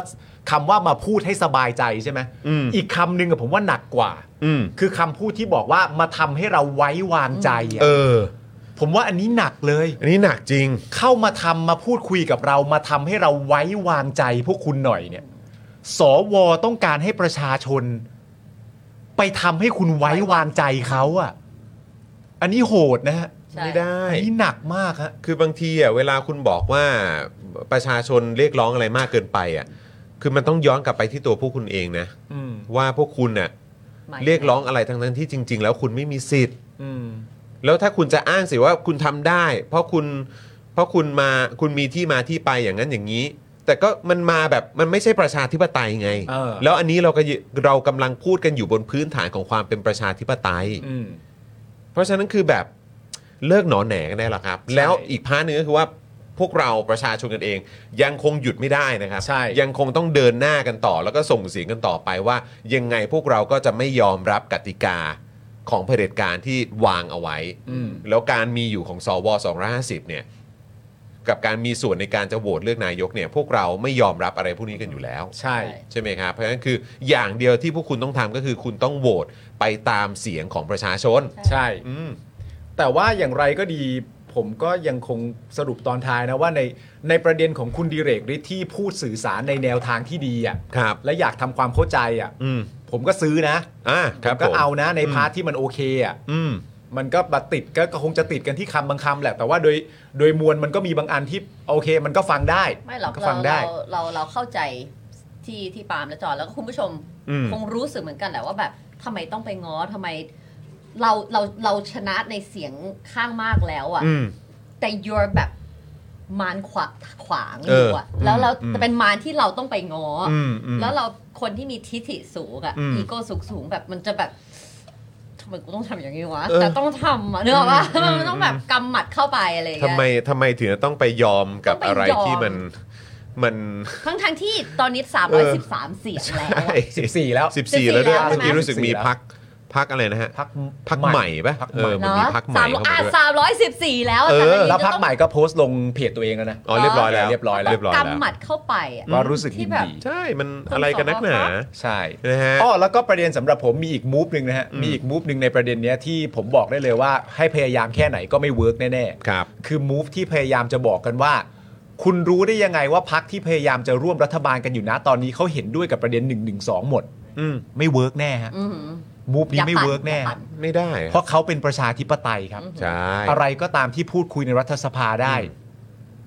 มันมีสิทธิ์ที่ประชาชนจะได้ยินได้เห็น และพวกเขามีสิทธิ์ที่จะได้ทำ ครับ ไอ้มูฟเข้ามาแทรกตรงกลางระหว่างพวกเขาที่จับมือกันอย่างแข็งแกร่งแล้วเนี่ยไม่เวิร์กแน่ อืม นะฮะอย่าพยายามเลยครับนะครับ อ๋อใช่ใช่ครับใช่ครับ พักหม่อยครับ พักหน่อย พักหม่อยเออนะครับอ่ะเดี๋ยวย้ำอีกครั้งเอ่อเมื่อกี้คุณผู้ชมถามเข้ามาว่าเออช่วยย้ำอีกครั้งได้ไหมว่าเอ่อมีใครบ้างที่จะยกมือให้กับทางก้าวไกล หรือว่าทางคุณพิธาอย่างแน่นอน เมื่อสักครู่นี้มีอัปเดตเข้ามาคือสรุปว่า8 8 8 คนนะครับสว8 คนย้ำอีก โอเค ครั้งก็คือมี วุฒิพันธ์วิชัยรัตน์ดีเรกฤทธิ์เจนครองธรรม เฉลิมชัยเฟื่องคอนพัทราวรามิตร รนวริศปริยะเอ่อปะปริยชัดตระกูล ประภาสี สุฉันทบุตร สถิต ลิ่มพงพันธ์และอัมพลจินดาวัฒนะนะครับ ครับ นะ8คนนะครับสรุป นี่ค่ะ 8คน แปดคน นะครับ นะฮะอ่ะโอเค อันนี้ก็เป็นประเด็นที่ต้องต้องวนกลับมาหน่อยนะครับนะฮะอ้าวสวัสดีคุณจิรัตน์ด้วยนะครับ สวัสดีครับ สวัสดีคุณจิรัตน์นะครับ ทักทายนะครับผมนะฮะเอ่อสวัสดีคุณชำนาญด้วยนะครับนะฮะคุณจอมยุทธคุณจูนเมคอัพคุณเกียร์ด้วยนะครับผม ครับ นะฮะอ่ะคุณผู้ชมรู้สึกอย่างไรนะครับ คุณผู้ชมรู้สึกอย่างไรกับประเด็นเมื่อสักครู่นี้นะครับ เดี๋ยวเรามาอ่าคุยกันหน่อยดีกว่า เอ้ย เมื่อกี้ลืมโยนคำถาม อ๋อ อ่ะ เราอยากจะถามคุณผู้ชมด้วย ครับ นะครับว่า ความสุภาพกับความก้าวร้าว กับความไร้มารยาทเนี่ย อืม มันมีเส้นแบ่งตรงไหนสำหรับคุณ ครับ อายุนะครับนะฮะแปรผันกับมารยาทไหม อืม การที่มารยาทกับอำนาจมันแปรผกผันกันจังเลยในสังคมของเราเนี่ย มันเป็นสิ่งที่ควรจะอนุรักษ์ไว้หรือไม่ครับผม อ๋อออันนี้เป็นเรื่องที่ซับซ้อนเหมือนกัน อันนี้เป็นเรื่องที่ซับซ้อน ครับผมเพราะว่าคือมันก็วนกลับมาแหละเกี่ยวกับเรื่องของสว ใช่ ไหมครับว่าเขาต้องการอย่างนั้นเขาต้องการอย่างนี้เออ เธอต้องฟังฉันสิเธอต้องเข้ามาอธิบายฉันก่อน เธอเป็นเด็กมารยาทที่ดีควรที่จะต้องทำแบบนี้หรือเปล่า นัดวันเข้ามาคุยกัน อืม เออแล้วถ้าฉันจะอนุญาต เดี๋ยวก็ดูดู ขอ ดู เช็ค ก่อนละกัน calendar ก่อน ว่าเธอพูดออกมาแล้วเนี่ยมัน ถูกใจฉันไหม มันถูกใจฉันไหมอะไรแบบเนี้ยอืม ก็แล้วแล้วผมมีความรู้สึกว่าประเด็นเนี้ยเราย้อนกลับไปพูดถึงในประในประเด็นคลิปของของรวมไทยสร้างชาติด้วยก็ได้ อืมอืม ในประเด็นของเพราะว่าเขามีการจะพูดตอนแรกใช่ไหมแล้วตัควรับ ประยุทธ์เองก็เป็นคนพูดว่า เอาจริงเหรอต่อไปเด็กไม่ไหว้พ่อแม่แล้ว นะ เด็กไม่อะไรต่างๆ นานานั่นนู่นนี่ เหรอ แล้วก็ไอ้คลิปรวมไทยสร้างชาติก็คือเอ่ออ อ สะพยายามจะแสดงให้เห็นสัญลักษณ์ของเด็กรุ่นใหม่ที่ไม่มีมารยาท ไม่น่ารัก ในแง่ของประเด็นเรื่องไข่พะโล้อะ เออ ว่าเด็กไม่มีมารยาท อืมอืม หมายถึงว่าเด็กณตอนนี้ชอบประชาธิปไตยกันใช่ไหม อืม ประชาธิปไตยมันทำให้คนไร้มารยาทกันแบบนี้เหรออ ม ถึงขนาดวีนเหวี่ยงใส่พ่อแม่ว่าตัวเองเนี่ยยังไม่ได้โหวตเลยว่าฉันจะกินไข่พะโล้ในมื้อนี้ อะไรอย่างเงี้ยเขาก็เล่นเรื่องประเด็นเรื่องมารยาทกันเยอะ ใช่ ว่าต่อไปพอสังคมเกิดขึ้นที่เป็นประชาธิปไตยพอเออประเทศมีสิทธิ์มีเสียงประชาชนทุกคนไร้ความเหลื่อมล้ำพอไร้ความเหลื่อมล้ำเสร็จเรียบร้อยเรื่องเจเนอเรชันจะไม่มีอยู่จริง และเด็กทุกคนจะยืนค้ำหัวผู้ใหญ่กันทุกคน อืม นั่นเป็นสิ่งที่เขาพยายามจะบอกเราเหรอ อืม ว่าในสังคมประชาธิปไตยแล้ว สั เด็ ง ก คม มัน จะ จะ ไร้มาร เป็นอย่างนั้นเหร ไร้มาอรยาทจริงเหรอ เด็กมันจะกลายเป็นอย่างนั้น แล้วประเด็นนี้อ่ะย้อนกลับมาใครอยากเริ่มก่อนประเด็นเรื่องก้าวร้าวมารยาท อ่ะคุณก่อนเลย คืออย่างนี้ อืม ประเด็นเรื่องก้าวร้าวและมารยาทและสภาพแวดล้อมเนี่ยนะสำหรับผมเนี่ย มันทำได้ทุกที่อะครับ อืม แล้วมันก็ดูเอาตามความเหมาะสมอะครับ ว่าใครที่มันเหมาะสมบ้าง เพราะว่าณตอนเนี้ยสิ่งที่แก๊งอนุรักษ์นิยมเนี่ยพยายามจะบอกเราเนี่ยเขาพยายามจะบอกเราว่า เราต้องรักษามารยาท เราต้องรักษาความสุภาพ no matter what อืม คือให้คุณรักษามารยาทไว้ก่อนน่ะ อืม เอาอารมณ์และความรู้สึกที่แท้จริงของคุณไปเก็บไว้ไกล อืม ๆ แต่คุณจะต้องสร้างภาพของคุณให้เป็นคนรักษามารยาทให้ได้ อืม สังคมจึงจะสงบสุขใช่ไหมฮะ แต่ว่าในความเป็นจริงก็คือว่า มนุษย์ควรจะรักษามารยาทไหมเนี่ย มนุษย์ก็ควรจะรักษามารยาทอยู่แล้วใช่ไหมฮะ ใช่ แต่ว่าคุณสามารถรักษามารยาทได้โดยไม่ต้องเสแสร้งก็ได้ อืม ก่อนที่คุณจะรักษามารยาทได้เนี่ย เวลาที่คุณเกิดสิ่งที่ไม่พอใจอะไรต่างๆ นานาขึ้นมาเนี่ย เวลาที่เด็กหรือว่าคนรุ่นใหม่พูดกับคนรุ่นเก่าให้ฟังเนี่ย คุณฟังเขายังไงอะ อืม และประเด็นที่สำคัญก็คือว่า เวลาคุณพูดประเด็นเรื่องการรักษามารยาทเนี่ยทำไม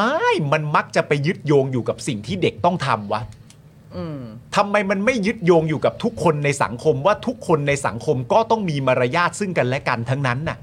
อืม ทำไมถึง expect ว่าให้เด็กมีมารยาทอย่างเดียว ใช่ โดยที่ผู้ใหญ่ไม่ได้มีมารยาทกับ เวลา ด็ก คุณจะหยิบประเด็นเรื่องไร้มารยาทขึ้นมาเนี่ย คุณก็เอามาท่วมมาทับมาถมในเด็กที่เป็นรุ่นใหม่ๆ แทบจะทั้งหมด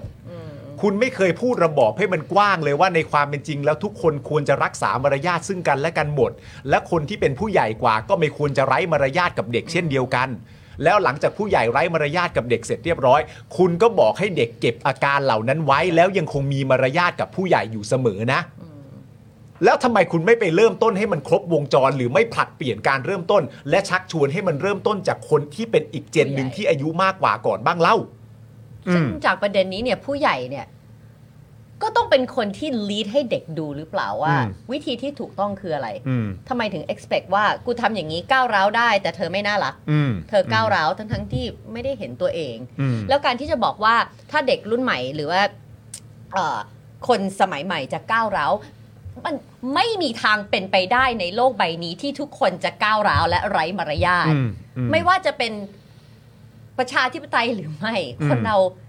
เป็นเป็นคนมีมารยาทเป็นคนไหนสัต อืมวเราไม่ได้ อืม เกิดมาแล้วแบบขวางโลกเลยทันทีอ่ะ อืม นึกออกปะ อืม คุณทำไมถึงคิดว่าทุก มันต้อง ค มีเหตุไหม มันต้องมีเหตุที่ทำให้เราแบบว่า ดื้อ มันมีมันมีอย่าง เหตุทำให้เราแบบว่าก้าวร้าว มันมีอย่างหนึ่ง ย้อนกลับไปอันนี้เป็นแบบเป็นแบบภาพให้เห็นเข้าใจง่ายๆเลยนะ อืม หนึ่งหนึ่งในหลาย ๆ อย่างอย่างเนี้ยเป็นเป็นหนึ่งในหลายๆอย่างที่ผมเกลียดที่สุดเลย อืม เวลาที่ผมเห็นน่ะใช้คำนี้ได้นะ เกลียดจริง ๆ เวลาเห็นแล้วเกลียดจริง ๆ ผมเกลียดมากเวลาที่ผมเห็นผู้ใหญ่ไปแกล้งเด็กอะ อืม ผู้ใหญ่นะไปแกล้งเด็กเด็กแบบสองสามสี่ขวบอะไรเงี้ยไปเอาแบบสมมติว่ามึงเป็นเด็กมึงถือของอยู่แล้วกูก็ไปดึงของมึงมาแล้วก็แอะแอะแอะแอะ เด็กก็ร้องจะเอา เด็กมันก็งอแง จะเอา ร้องไห้แล้วแบ อื บ ม แต่แต่แล้วพอเด็กเริ่ม เฮ้ยของเขาเฮ้ย ก้าวร้าว ใช่ อย่า ไม่ทำ ก้าวร้าว นิสัยแบบนี้นะลูก อืม ไม่ทำนิสัยแบบนี้นะ ไม่โวยวายใส่พ่อนะนึกออกปะสมมติกูเป็นกูกับเอริอย่างเงี้ย อืม เอริกำลังถือของอยู่แล้วกูอยากจะแกล้งเขาแล้วกูก็ไปดึงมาพึบขั้นตอนแรกอะอย่างแรกเลยนะ ก่อนที่จะมีเรื่องเด็กก้าวร้าวอะมึงแกล้งเด็กทำเฮี้ยอะไรก่อน อืมอืม เอาขั้นต้นก่อนมึงไปแกล้งเด็กทำเฮี้ยอะไรก่อน อืม แม้กระทั่งเด็กเป็นลูกมึงอะมึงไม่มีสิทธิ์ไปแกล้งเขานะเว้ย อืม อืม เด็กเขาก็มีชีวิตเขาไม่ใช่ว่าคุณสามารถจะไปแกล้งเขาได้เพียงเพราะว่าเขาเป็นลูกคุณ ใช่ แล้วพอคุณดึงมาเสร็จเรียบร้อยพอเด็กเริ่มโวยวายก็แบบ น่ะ เฮ้ยทำไมอารมณ์ร้อนแบบนี้ทำ ทำไม ไม ไม่น่ารัก ก้าวร้าวแบบนี้ ผมมีความรู้สึกว่าสโคปเนี้ยมันยาวไปถึงสโคปใหญ่ในสังคม อืม ว่าตัวเราเริ่มก่อนนะเรามีความรู้สึกว่าเรามีเหตุผลของตัวเองว่า ที่ฉันแกล้งเธอเนี่ยมันเรียกว่าการล้อเล่น อืม มึงอธิบายตัวเองได้ อืม แต่มึงไม่แคร์เขาเลยนี่หว่า อืมอืม ถูกป่ะแล้วผมมีความรู้สึกว่าอันเนี้ยมันเติบโตมากลายเป็นสโคปใหญ่ของสังคมที่มันกดไว้อะ เป็นแล้วจะ อืม ขอแชร์ว่า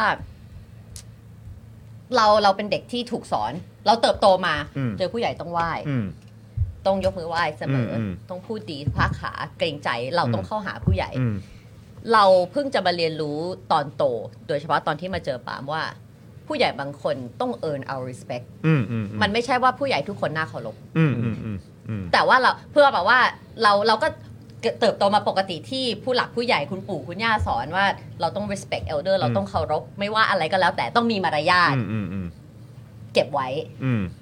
แต่เนี่ยพอเราโตขึ้นมา เราเรา experience ของเราเอง เรามีแฟนเป็นปาล์ม อืม ด้วยที่สำคัญเพราะว่านี่ ทุกคนต้อง earn his respect หมายถึงว่าจะใครจะมาจะมาพูดไม่ดีใส่เขาไม่ได้บาง อืม เทนนี่ยอมรับเลยว่าถ้าเราเจอผู้ใหญ่บางครั้งที่พูดไม่ดี เราก็จะไม่พูดเราก็จะเงียบ อืมอืม เราไม่เถียงเราไม่ใช่เราไม่ได้เราไม่ได้เป็นสไตล์นั้น อืมก็ยอม ก็ยอม อืม ไม่พอใจไหมไม่พอใจแต่ว่า อืมก็ไม่พูดอะไร ไม่พูดอะไร อืมอืม แต่อย่างที่บอกพอมาเจอแล้วบอกว่า เออมันบางทีการถูกทวีตแบบนี้มันมันไม่ถูกต้อง อืม เราเราทำไมเขาเราเราเราให้มาไม่ใช่ respect ด้วยนะ แต่เรามีมารยาททำไมคุณถึงมายังทำตัวอย่างนี้ใส่เรา อืม เราก็แข็งแรงขึ้น อืม แล้วเราก็แบบว่า อ๋อเออมันเรา speak up ได้ อืม กับผู้ใหญ่ที่ไม่มีมารยาทกับเรา อืม เราไม่จำเป็นจะต้องยอม ไม่ได้แปลว่าเราก้าวร้าว แต่ว่าเราแค่รู้สึกว่า เออคุณไม่เห็นน่ารักกับเราเลย อืมอืมอืม แต่เราก็ไม่ได้ไปชกเขาไปด่าเขา แต่ อืม เราก็อ๋อโอเค ก็รู้ไว้ ก็รู้ไว้ ก็จะ แล้วก็ไม่ ได้ ได้ รู้ไว้ เงียบไว้แล้ว อืม ว่าแบบว่าอ๋อค่ะเอาขอโทษนะคะแบบ อืม มันไม่ใช่แบบนั้นแล้ว เข้าใจเข้า แต่ ใจ แต่มาแต่วันนี้คือมันมาจากความที่เราโตขึ้นด้วย แล้วเราก็มีคนรอบข้างที่ทำให้เรา educate มากขึ้น อืม เรื่อง อืม ของของวิถีการการ อืม อยู่ อืม ซึ่งเราว่าเราว่าสำคัญว่าจริง ๆ เราปาล์มเนี่ยสอนเรื่องนี้ว่ามันไม่ใช่ทุกคนที่น่าน่าเคารพ อืมใช่ ผู้ใหญ่ทุกคนไม่ได้น่าน่าเคารพ ถูกต้องนะครับคืออ ม คือคือในมุมผมอ่ะผมรู้สึกว่าจริง ๆ แล้วอ่ะคนเราอ่ะ ถ้าเท่าเทียมกันน่ะ ก็มีมารยาทแล้วเคารพกันได้ ถูก อันนี้คือเป็นประเด็นเลยนะ เพราะผมมีความรู้สึกว่าสังคมของเราเนี่ยมันเคยชินกับการใช้อำนาจกดขี่กัน อืม เพื่อให้ได้มาซึ่งความเคารพ อืม และความมีมารยาท อืม คือจริง ๆ แล้วเนี่ยเมื่อกี้ที่ไทนี่บอกมาก็ใช่เลย การที่คุณจะได้รับความเคารพ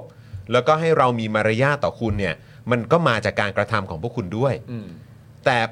สังคมนี้เนี่ยมันอาจจะคุ้นเคยและเคยชิน เพราะเห็นตัวอย่างว่าการใช้อำนาจเนี่ยมันได้มาซึ่งความกลัว แล้วพอความกลัวปุ๊บมันก็อาจจะนำพาไปสู่ความเคารพเออหรือว่าการที่จำเป็นจะต้องมีมารยาท อืม กับผู้ที่ใช้อำนาจกดขี่อันนั้น อืม แล้วประชาธิปไตยโดยเฉพาะในยุคหลังๆเนี่ยที่ประชาชนคนรุ่นใหม่เนี่ยเขาลืมตาแล้วก็ตื่นกันมากขึ้น เพราะเขาเห็นว่า เฮ้ย มึงใช้อำนาจกดขี่พวกกู เพื่อให้พวกกูเนี่ยจะต้องมีความกลัวมีความเคารพ มีมารยาทกับพวกมึงนี่ อืม แล้วผมก็มีความรู้สึกว่าอันเนี้ยมันเป็นสิ่งที่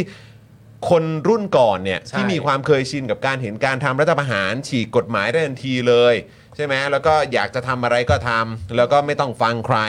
แล้วพวกคุณก็ต้องกลัวฉันนะ เพราะว่าถ้าเกิดว่าไม่กลัวเนี่ยโดนจับเข้าคุกโดนเอาไปปรับทัศนคตินะ โดนนั่นโดนนี่เต็มไปหมดเลย เพราะฉะนั้นคือจริง ๆ แล้วความเท่าเทียมอ่ะมันได้มาพร้อมกับเอ้ยเขาเรียกว่าความเคารพและมารยาทเนี่ยมันมันมาได้ครับ เออ แม้กระทั่งในสังคมที่มีความเท่าเทียม เออ เพราะฉะนั้นมันแล้วตอนเนี้ยสำหรับคนรุ่นใหม่อ่ะเขาไม่ซื้อกันแล้วไง ใช่ อย่างเรื่องโซตัสอย่างเงี้ย อืม โซตัสเขาก็ไม่เอา ถูก รับน้องเขาก็ไม่เอา เออ ไอ้ความเอ่อจะต้องเคารพมีมารยาทอย่างเดียวเลย เพราะเขาเป็นผู้อาวุโสกว่า อืม เขาก็ไม่ซื้อกันแล้ว เขา นะ ไม่ซื้อเขาไม่ซื้อ เขาไม่ซื้อกันแล้วนะ ไม่ซื้อ จริง ๆ เพราะฉะนั้นคือแบบตอนนี้คนเขามองกันว่าหนึ่งตามหลักการและความเป็นจริงแล้วเนี่ย เออ คนเรามันเท่าเทียมกันจริง เออ ๆ มีสิทธิเสรีภาพเท่าเทียมกัน แต่ไอ้ความเคารพแล้วก็การมีมารยาทเนี่ย การจะได้มาเนี่ยก็อยู่ที่การทำตัว ใช่ ทัศนคติการแสดงออกใช่ไหมครับ แล้วก็การมีส่วนร่วมกันในสังคม ครับ แล้วไอ้สิ่งที่เราเห็นอยู่กับสวกลุ่มเนี้ย เออ ที่บอกว่า โอ้ยต้องเข้าไปนะ ต้องเข้าไปคุยนั่นนู่นนี่ก็ผมไม่ให้นั่นนู่นนี่อะ เออ เออ แล้วแบบก็พวกนี้ก็ไม่ชอบกันนี่ เออ ไม่ชอบสวนี่ เออ ไม่ชอบก็ไม่ต้องมายุ่งกัน นี่เห็นไหม อันนี้คือมันเป็นการ มวแบบ ของคนที่มันเคยชินกับการอยู่ในระบอบของการใช้อำนาจกดขี่เพื่อให้ได้มาซึ่งการยอมรับ แล้วพอตัวเองเจอสวนกลับ เออ ก็หนอแหนงอแง แล้วก็กลายเป็นทำตัวเป็นเด็กซะเอง ใช่ นะครับผมก็เลยคิดว่าพาร์ทนี้มันสำคัญมากนะ เพราะสังคมมันเปลี่ยนไปแล้ว แม้กระทั่งในมิตินี้ เอออ แล้วเวลาผมอีกเรื่องหนึ่งนะ เวลาสำหรับผมเวลาผู้ใหญ่ สมมติผู้ใหญ่จะน้อยใจเรื่องนี้อ่ะ อืม คุณก็คุณต้องน้อยใจด้วยบริบทและประโยคที่ครบถ้วนนะ อืม หลังจากคุณน้อยใจด้วยบริบทและประโยคที่ครบถ้วนอ่ะ อืม ผมว่าคุณจะคิดกับตัวเองได้ว่าสิ่งที่คุณคิดเนี่ยมันแปลก เช่น สมมติว่าคิดภาพนะฮะคุณกำลังบ่นให้กับเพื่อนที่เป็นผู้ใหญ่ด้วยกันฟังอ่ะ อืม แล้วคุณบ่นมาแบบเนี้ยแม่งเอ้ยเด็กสมัยนี้แม่งไม่เหมือนเดิมแล้วว่ะพอเราทำตัวไม่น่าเคารพเด็กแม่งไม่เคารพแล้ว เข้าใจป่ะ เออใช่ คุณอย่าไปเริ่มต้นตรงที่บอกว่าเด็กไม่เคารพดิ คุณให้ประโยคมันครบถ้วน แล้วคุณก็ตั้งใจฟังดีๆ ว่าสิ่งที่คุณพูดมามันคืออะไร อืม แม่งเอ้ยเดี๋ยวนี้เด็กแม่งไม่เหมือนเดิมแล้ว วันนั้นออกไปนอกบ้านพอกูทำตัวพอกูทำตัวไม่น่าเคารพต่อเด็ก เด็กแม่งไม่เคารพกู เบื่อจริงๆเลยแต่ก่อนมันเคารพหมดนะ ตอนนี้ถ้าเราทำตัวไม่น่าเคารพแม่งไม่เคารพแล้ว โอ้ยพวกกูอยู่ยาก เออ เอาจริงเปล่า เออ ดื้อนะเราอ่ะ กูอาร์คเรียล เออ กูอาร์ตเรียลมึง กูอาร์คเรียลไอความคิดแบบนี้มันกลับมาเรื่องเดิม มันไม่แฮปฟรุต นะครับ คืออะไรฮะ ไม่ได้ผล นั่นแหละท้ายที่สุดเราคุณผู้ชมจริงๆนะ เราอยากให้เด็กเป็นยังไงเราก็ทำให้เด็ก ดู เราเป็นผู้ใหญ่ ใช่ เราอยากให้ลูกเราลูกฉันลูกเธเอออเออ โตเป็นผู้ใหญ่ที่มีคุณภาพ อืม มีความเคารพมี respect คนอื่น เราก็ทำให้เขาดู อืม เออ เพราะว่าเขาก็คือเงาเล็กๆของเรา ใช่ใช่ เขาสิ่งที่เขาก็ทำเหมือนสิ่งที่เขาเห็น แล้วก็สะท้อนออกมาอย่างนั้นแหละ เขาเห็นผู้ใหญ่ก้าวร้าว chances เขาก็จะเป็นผู้ใหญ่ก้าวร้าว ใช่เพราะคุณเนี่ยเอาตรงๆ คุณก็เป็นอย่างนั้นแหละ เออ นะ พวกคุณน่ะก็เป็นอย่างนั้นแหละ เพราะว่าเมื่อก่อนคุณก็อยู่กับการใช้เรื่องของอำนาจนิยมอ่ะ เนี่ยอย่าง ใช่ ที่ ไหม จอน ฮะ บอกแล้วพอตอนนี้คนมันไม่ซื้อแล้วเพราะมัน no better ถู เอก อ เขารู้กันหมด ะ แล้ว ดังนั้นเนี่ยน่ารักกันเถอะ ถูกครับ ทำให้เด็กมันดูโตแล้ว ใช่ใช่ครับผมทำตัวให้สมเป็นผู้ใหญ่หน่อยครับ เนอะ ฮอ่ะโอเคครับคุณผู้ชมนะครับโอ้โห สวก็กินพื้นที่ได้ตลอดเวลา เออนะครับ แหม่ นี่นี่กล่าวว่าแค่แป๊บๆนะเนี่ยเออนะครับแต่เราก็ไปได้หลากหลายประเด็นด้วยเหมือนกัน มีะไรให้ขึ้ตลอด นะครับเพราะมันก็ความเปลี่ยนแปลงมันมาแล้วจริง อืม ๆ มันไม่ใช่แค่เฉพาะมิติของทางการเมืองนะครับทาง ครับ สังคมมันก็เปลี่ยนไปแล้วครับ ใช่ครับ นะฮะอ่ะแล้วก็แน่นอนครับคุณผู้ชมครับวันนี้เนี่ยนะครับก็มีการเอ่อไปทำบุญนะครับ แล้วก็มีการย้อนรำรำลึกนะครับถึงเหตุการณ์ความรุนแรงที่เกิดขึ้นต่อประชาชนที่ประชาชนและเอ่อคนจำนวนมากเนี่ยถูกเอ่อเจ้าหน้าที่รัฐสังหารกลางกรุงนะครับ ครับ แล้วเสียเสียชีวิตกันไปเป็นจำนวนเยอะมากนะครับ แล้วก็ผู้ที่ได้รับบาดเจ็บก็โอ้โหเป็นพันคนน่ะเป็นหลักพันคน ใช่ใช่ นะครับ ใช่ครับ นะฮะวันนี้นะครับเราก็เลยอยากจะอ่าอุทิศช่วงหนึ่งของรายการเลยนะครับนะฮะสำหรับที่เราจะมาพูดคุยกันในประเด็นนี้นะครับ เพราะเรื่องนี้แม้ว่าจะผ่านไปแล้วครับ แต่มันยังไม่จบครับ ใช่ครับ มันยังไม่เคลียร์ครับ เพราะคนที่ลงมือทำนะครับนะฮะเอ่อยังไม่ได้เข้าสู่กระบวนการ ถูกครับ นะครับคนที่มีส่วนเกี่ยวข้องในการสั่งการ ใช่ ก็ยังไม่ได้ถูกนำตัวเข้าสู่ก ก ระ ระ บบ ว วน น กา การ ร ยุติธรรม ถูกต้องครับ ที่สำคัญที่สุดผมคิดว่าใช้คำนี้ละกัน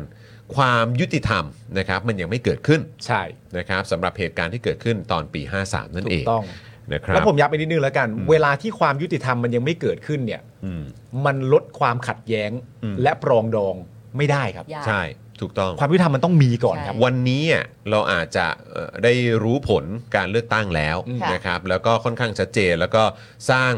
พลังนะครับให้ประชาชนมีความเชื่อมั่นในประชาธิปไตยอีกครั้งหนึ่ง ครับ มีความหวังในประชาธิปไตยอีกครั้งหนึ่ง ถูกต้อง แต่จะให้มันยั่งยืนได้เนี่ยเราต้องทำให้สังคมนี้มันเกิดความยุติธรรมด้วยครับ ครับ นะฮะมีคนที่ต้องเสียชีวิตนะครับ แล้วก็ต้องเอ่อคน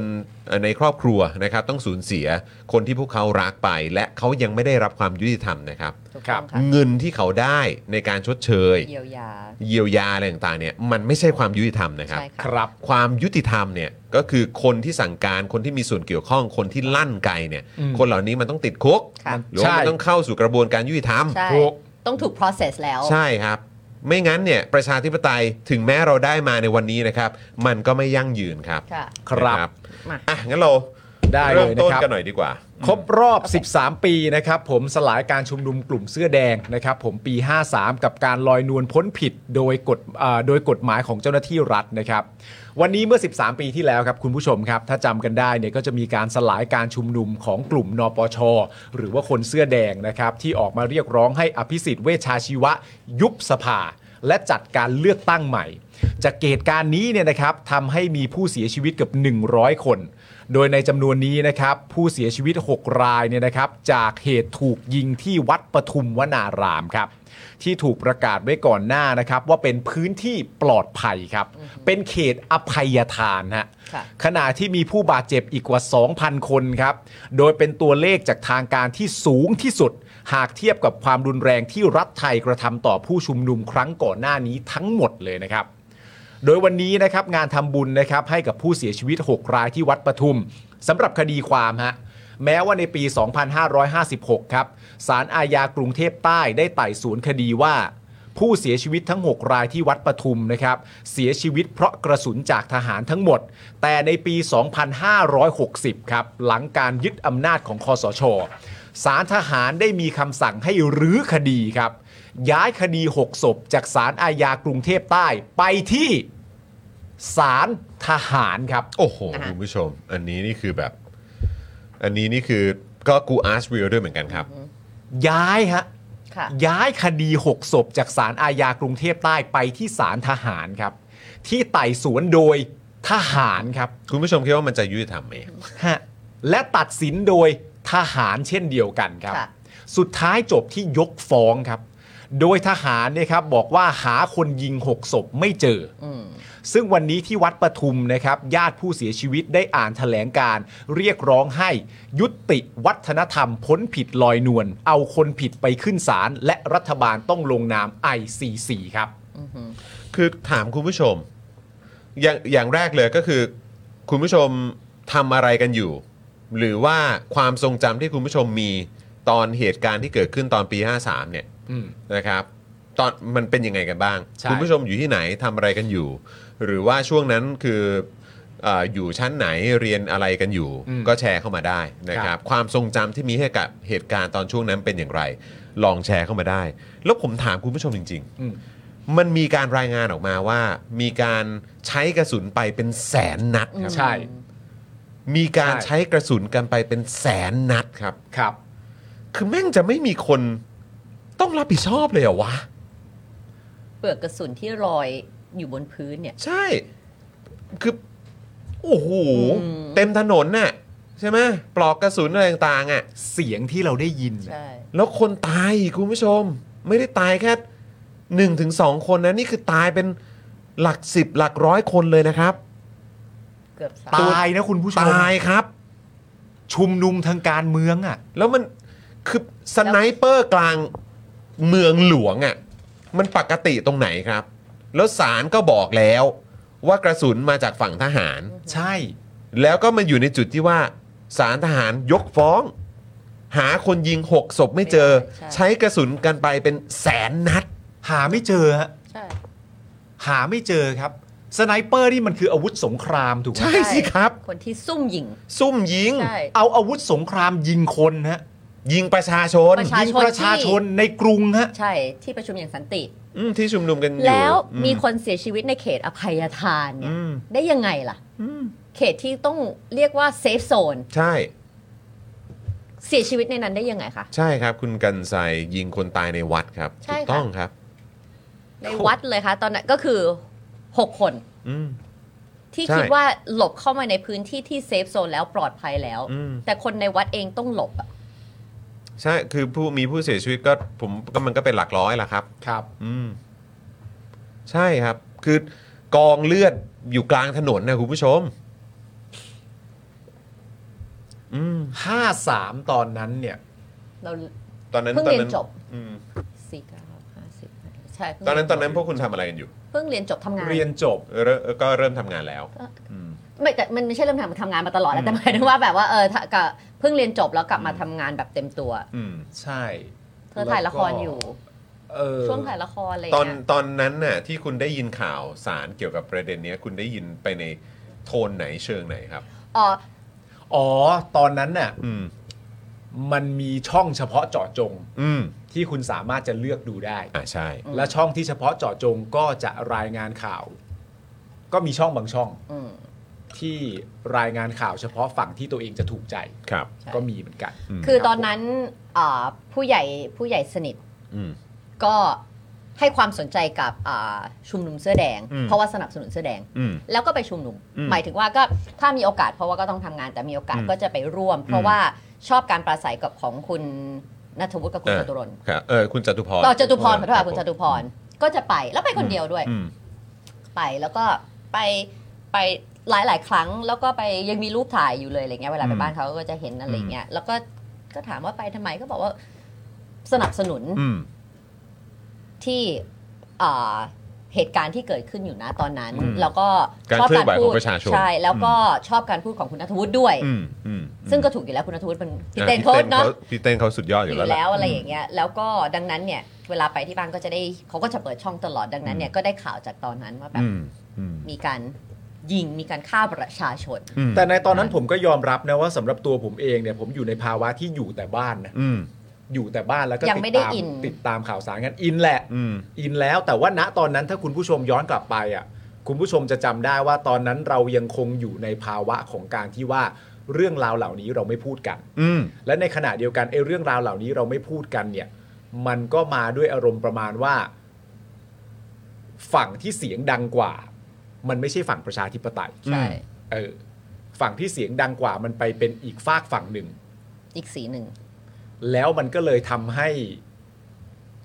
และอีกอย่างหนึ่งนะตอนนั้นเนี่ย ในแง่ของความเป็นวงการบันเทิงอะไอไอเดียเนี้ยมันยังครอบคลุมอยู่ อืม คือไอเดียของการที่ว่าเรื่องการเมืองเขาไม่พูดกัน ใช่ไหม แต่ถ้าคนที่จะพูดก็จะไม่ใช่กลุ่มคนที่เดินลงถนนจอดน่าจะรู้ดีเพราะเราก็จะอยู่ในแวดวงในช่วงช่วงนั้นเข้าออกใน อืม ในตึกเดียวกัน เราก็จะได้ยินเสียงจากอีกกลุ่มหนึ่งมากกว่าอีกกลุ่มหนึ่งอีกกลุ่มหนึ่งแทบจะไม่เคยพูดอะไรเลย จะไม่ออกตัว สมมติถ้าถ้าสนับสนุนนะนะ อืม ถูกไหมเราจะไม่ได้ยิน และอันนี้คือพูดพูดให้ฟังของประสบการณ์ตัวเองเลยว่า ส่วนตัวเนี่ย ถ้าคุณผู้ชมเนี่ยติดตามมาหน่อยเทนนี่ชอบสีแดง ครับ ไม่ได้เกี่ยวกับอะไร อืม ไม่ได้เกี่ยวกับใคร อืม แต่มีอยู่ส่วนครั้งหนึ่งในชีวิต ไม่กล้าใส่รองเท้าสีแดง หรือเสื้อสีแดงของตัวเองออกจากบ้านหรือใช้กระเป๋าสีแดง เพราะว่าอาจจะ เพราะกลัว โดนอะไรก็ได้ใช่ไหม เพราะกลัว ออ เพราะว่านะตอนนั้นคนเขา ไม่ใช่มัน เขา มันเป็นความกลัวบนพื้นฐานของอะไรรู้ป่ะบนพื้นฐานของว่า กูรู้ว่ากูน้อยกว่าแน่ อืม อืม หมายถึงว่าในสถานที่ที่กูจะต้องไปอะ กูจะโดนล้อมอ่ะ เออ จะโดน ใช่ ล้อมใช่ ในสถานที่ที่ ใช่ กู ใช่ จะ ใช่ ต้องไป ในสถานที่ที่เออ แล้วแล้วเหมือนกลายเป็นสีต้องห้ามไปเลยนะ ถูก เออ มัน ใช่ มันมันเหมือนในสโคปชีวิตกูนะตอนเนี้ยที่ อืม กูต้องไปทางซ้ายไปทางขวาประมาณเนี้ยที่กูต้องไปในช่วงชีวิตนั้นเนี่ย กูรู้ว่า บริบทชีวิตกูอะกูน้อยกว่า อืม เออ อืม นะ มันเป็น เรา อย่างนี้ เรา จริง เคยอยู่ในจุดนั้นที่ไม่กล้าใส่คอนเวิร์ตสีแดงออกจากบ้าน อืม คิดคิดด้วยนัดนะนะเนี่ยนี่คือนัดตอนนั้นเลยนะ 13 ปีที่แล้วอะ ครับ แค่คิดย้อนกลับไปก็ตลกแล้วอะ อืม ว่าแบบ คือแบบมันมันอยู่ในจุดนั้นได้ยังไงเน จุ อะ ดนั้นได้ยังไง ใช่ ว่า ใช่ ว่า ใช่ แค่สีเสื้อผ้าหรือสีกระเป๋า หรือสีปากที่จะทายังคิด อืม ยังยังคิดมากเลยอะ อืม ณตอนนั้นคุณยังไงบ้างวะเพราะว่าณตอนนั้นคุณก็ต้องอยู่ในในประเด็นเรื่องการเมืองเรื่องอะไรต่างๆนานาแล้ว แต่ ตอนนั้น ตอน สปอร์ต ตอนนั้ ตาน เกิดยัง ตอนนั้นตอนนั้น เกือบเกือบ ตอนนั้น ใกล้ๆไหม ตอนนั้ทำรายนฮะ การแล้ว ตอนนั้นเราทำรายการแล้วแต่ว่าใช่เอ้ย แล้วเขาก็บอกว่าให้เงียบเงียบๆปาก ใช่ใช่คืออ อะไรอะไรนะพี่ซี่ ให้ อะไรนะ เงียบ อื ๆ ม เปล่า บอกว่าอย่าซ่ามาก อย่าซ่ามากเหรอ ใช่ อืม แล้วก็อีเทปเรื่องที่จอห์นมันมันเอ่อเล่นเป็นเสไก่อู อ๋อใช่ใช่ใช่เออ เขาก็บอกให้เอาลง เออใช่ อ๋อ คือทาง ผู้หลักผู้ใหญ่ ผู้หลักผู้ใหญ่ที่แกรมมี่อ่ะก็ขอให้เอาลง เออ แต่เราก็ไม่ได้เอาลงปะ เอาลง เอาแล้วเอาลงเหรอเออฮะ ก็กลัวแกไม่มีงานทำ อ๋อ แต่ว่าตอนหลังเราก็เอากลับมาออนอยู่ดีอ่ะ ไม่หรอกเพราะ เออ นะถึงตอนหนึงเราก็ ไม่หร ทำ อก หมดไงเนอะป่ะอะไรที่มันแบบว่า เพื่อเพื่อไม่ให้เราแปลกแยกหรือตกงานหรืออะไรเงี้ยมันก็มันก็มีไง ไม่คือเพราะว่าเพราะว่าตอนนั้นน่ะคือเราก็แบบเราก็เราก็รู้ว่าสิ่งที่เราทำอ่ะมันแบบ ถ้าเผื่อว่าผู้ใหญ่เขาจะซีเรียสขนาดนั้นน่ะ ฮะ เดี๋ยวไอ้จอนมันจะไม่มีข้าวกิน อืม เออแต่ว่าภาวะนี้ไม่ใช่ภาวะที่ต้องเขินต้องอายนะฮะ ใช่ใช่ มันเป็น ใช่ เรื่องจริงในสังคมและหลาย ๆ คนก็เป็นอย่างนั้น ณ เช่น บ เดี ริ ยว บท กัน ตอนนั้นนะ แน่นอน ต้ง ผม จำได้แม่นเลยก็คืออย่างหนึ่งก็คือว่าตอนนั้นที่จัดรายการวิทยุอ่ะก็คือเขาบอกเลยว่าเออฮะเหมือนพูดจัดรายการไปเหมือนไม่มีสถานการณ์อะไรเกิดขึ้นอ่ะ าใช่ใช่หรือตอนนั้นจัดรายการเพลงอยู่ก็ ก็ต้องเหมือนแบบ มันไม่มีอะไรเกิดขึ้น ไม่มีอะไรเกิดขึ้น ใช่ใช่ กลางเมืองอ่ะ ใช่ก็คือก็จัดไปผูก เหมือน สปซ เหมือนแบบ ไป ประเทศอ่ะประเทศ ปกติ ดำเนินไปอย่างปกติอ่ะ ใช่จำได้ แล้วมีเป็นเอกสารเป็นกระดาษแปะไว้เลยนะ อืม แปะไว้ในห้องส่งเลยว่า ใช่ ว่าจากสถานการณ์ที่เกิดขึ้น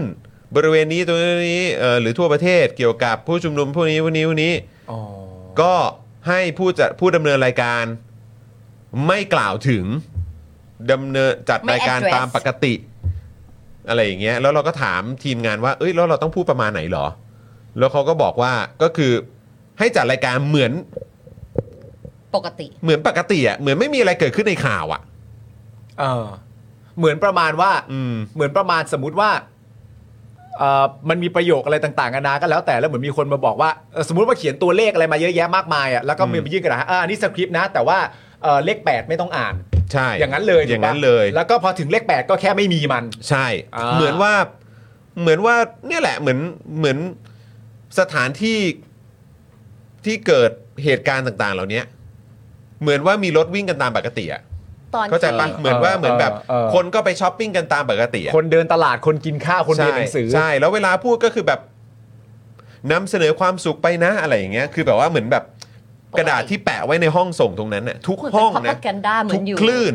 เพราะอะไรเพราะทุกคลื่นเนี่ยก็เป็นคลื่นที่เป็นคลื่นของกองทัพไง เออ เข้าใจไหมมันก็เป็นแบบว่าโอเค ก็เป็นบริษัทเอกชนที่เขาก็ อย่าง เหมือน ที่มีอยู่ เหมือนเขาเขาเขาใช้คำว่าอะไรพี่ซี่แบบมีสัมปทานเหรอหรืออะไร ใช่ก็คือ ใช่ไหม ก็คือเป็นสัมปทาน เพราะว่าวิทยุมันก็เป็นของทหาร ใช่ อันเดียวที่จำได้ที่ต้องหยุดจัดรายการคืออตอนเกิดการเผา ที่ไฟไหม้ ที่ไฟไหม้ ไฟไหม้ อันนั้นคืออันเดียวที่โทรมาบอกว่าไม่ต้องเข้ามา อืม ไม่ต้องเข้ามาจัด เพราะว่าตึกเราก็อยู่ระแวกนั้น อยู่โซนโซนๆ อยู่ นั้น โซนๆนั้น ใช่ บอกว่าเอ ใช่ ออย่าเพิ่งเข้ามาดีกว่า ซึ่งตอนนี้ก็ข้อเท็จจริงมันก็ออกมาแล้วอะเนอะ ใช่ เออนะครับว่า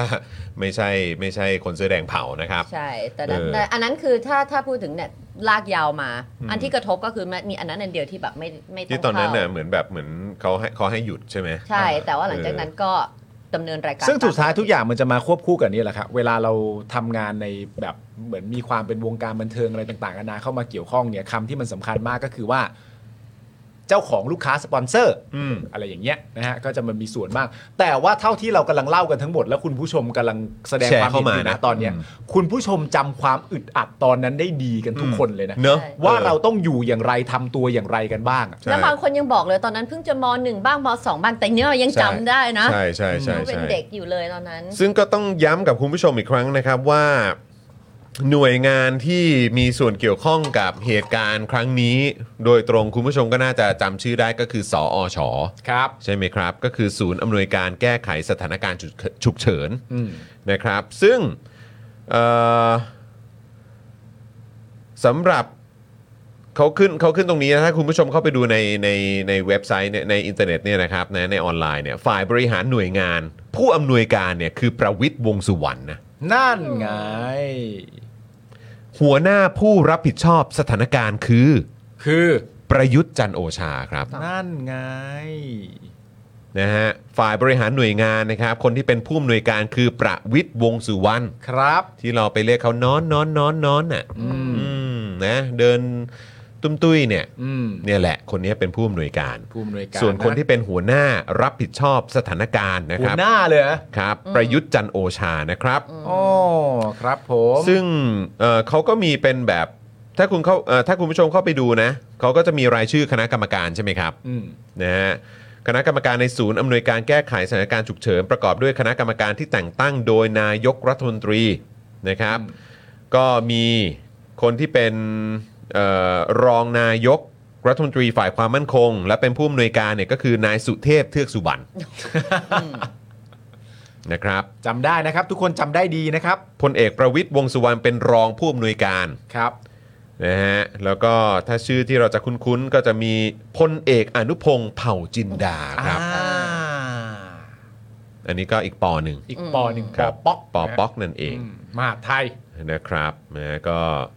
จริงๆ ชื่อก็น่าจะคุ้นๆกัน ผมว่าคุ้นเยอะอะ คุ้นอยู่แล้วล่ะ เย ครั อะ บ ฮะ ผมนะฮะแล้วก็มีกรรมการณเวลานั้นก็มีหม่อมราชวงศ์สุขุมพันธ์บริพัตรด้วยนะครับ อ่า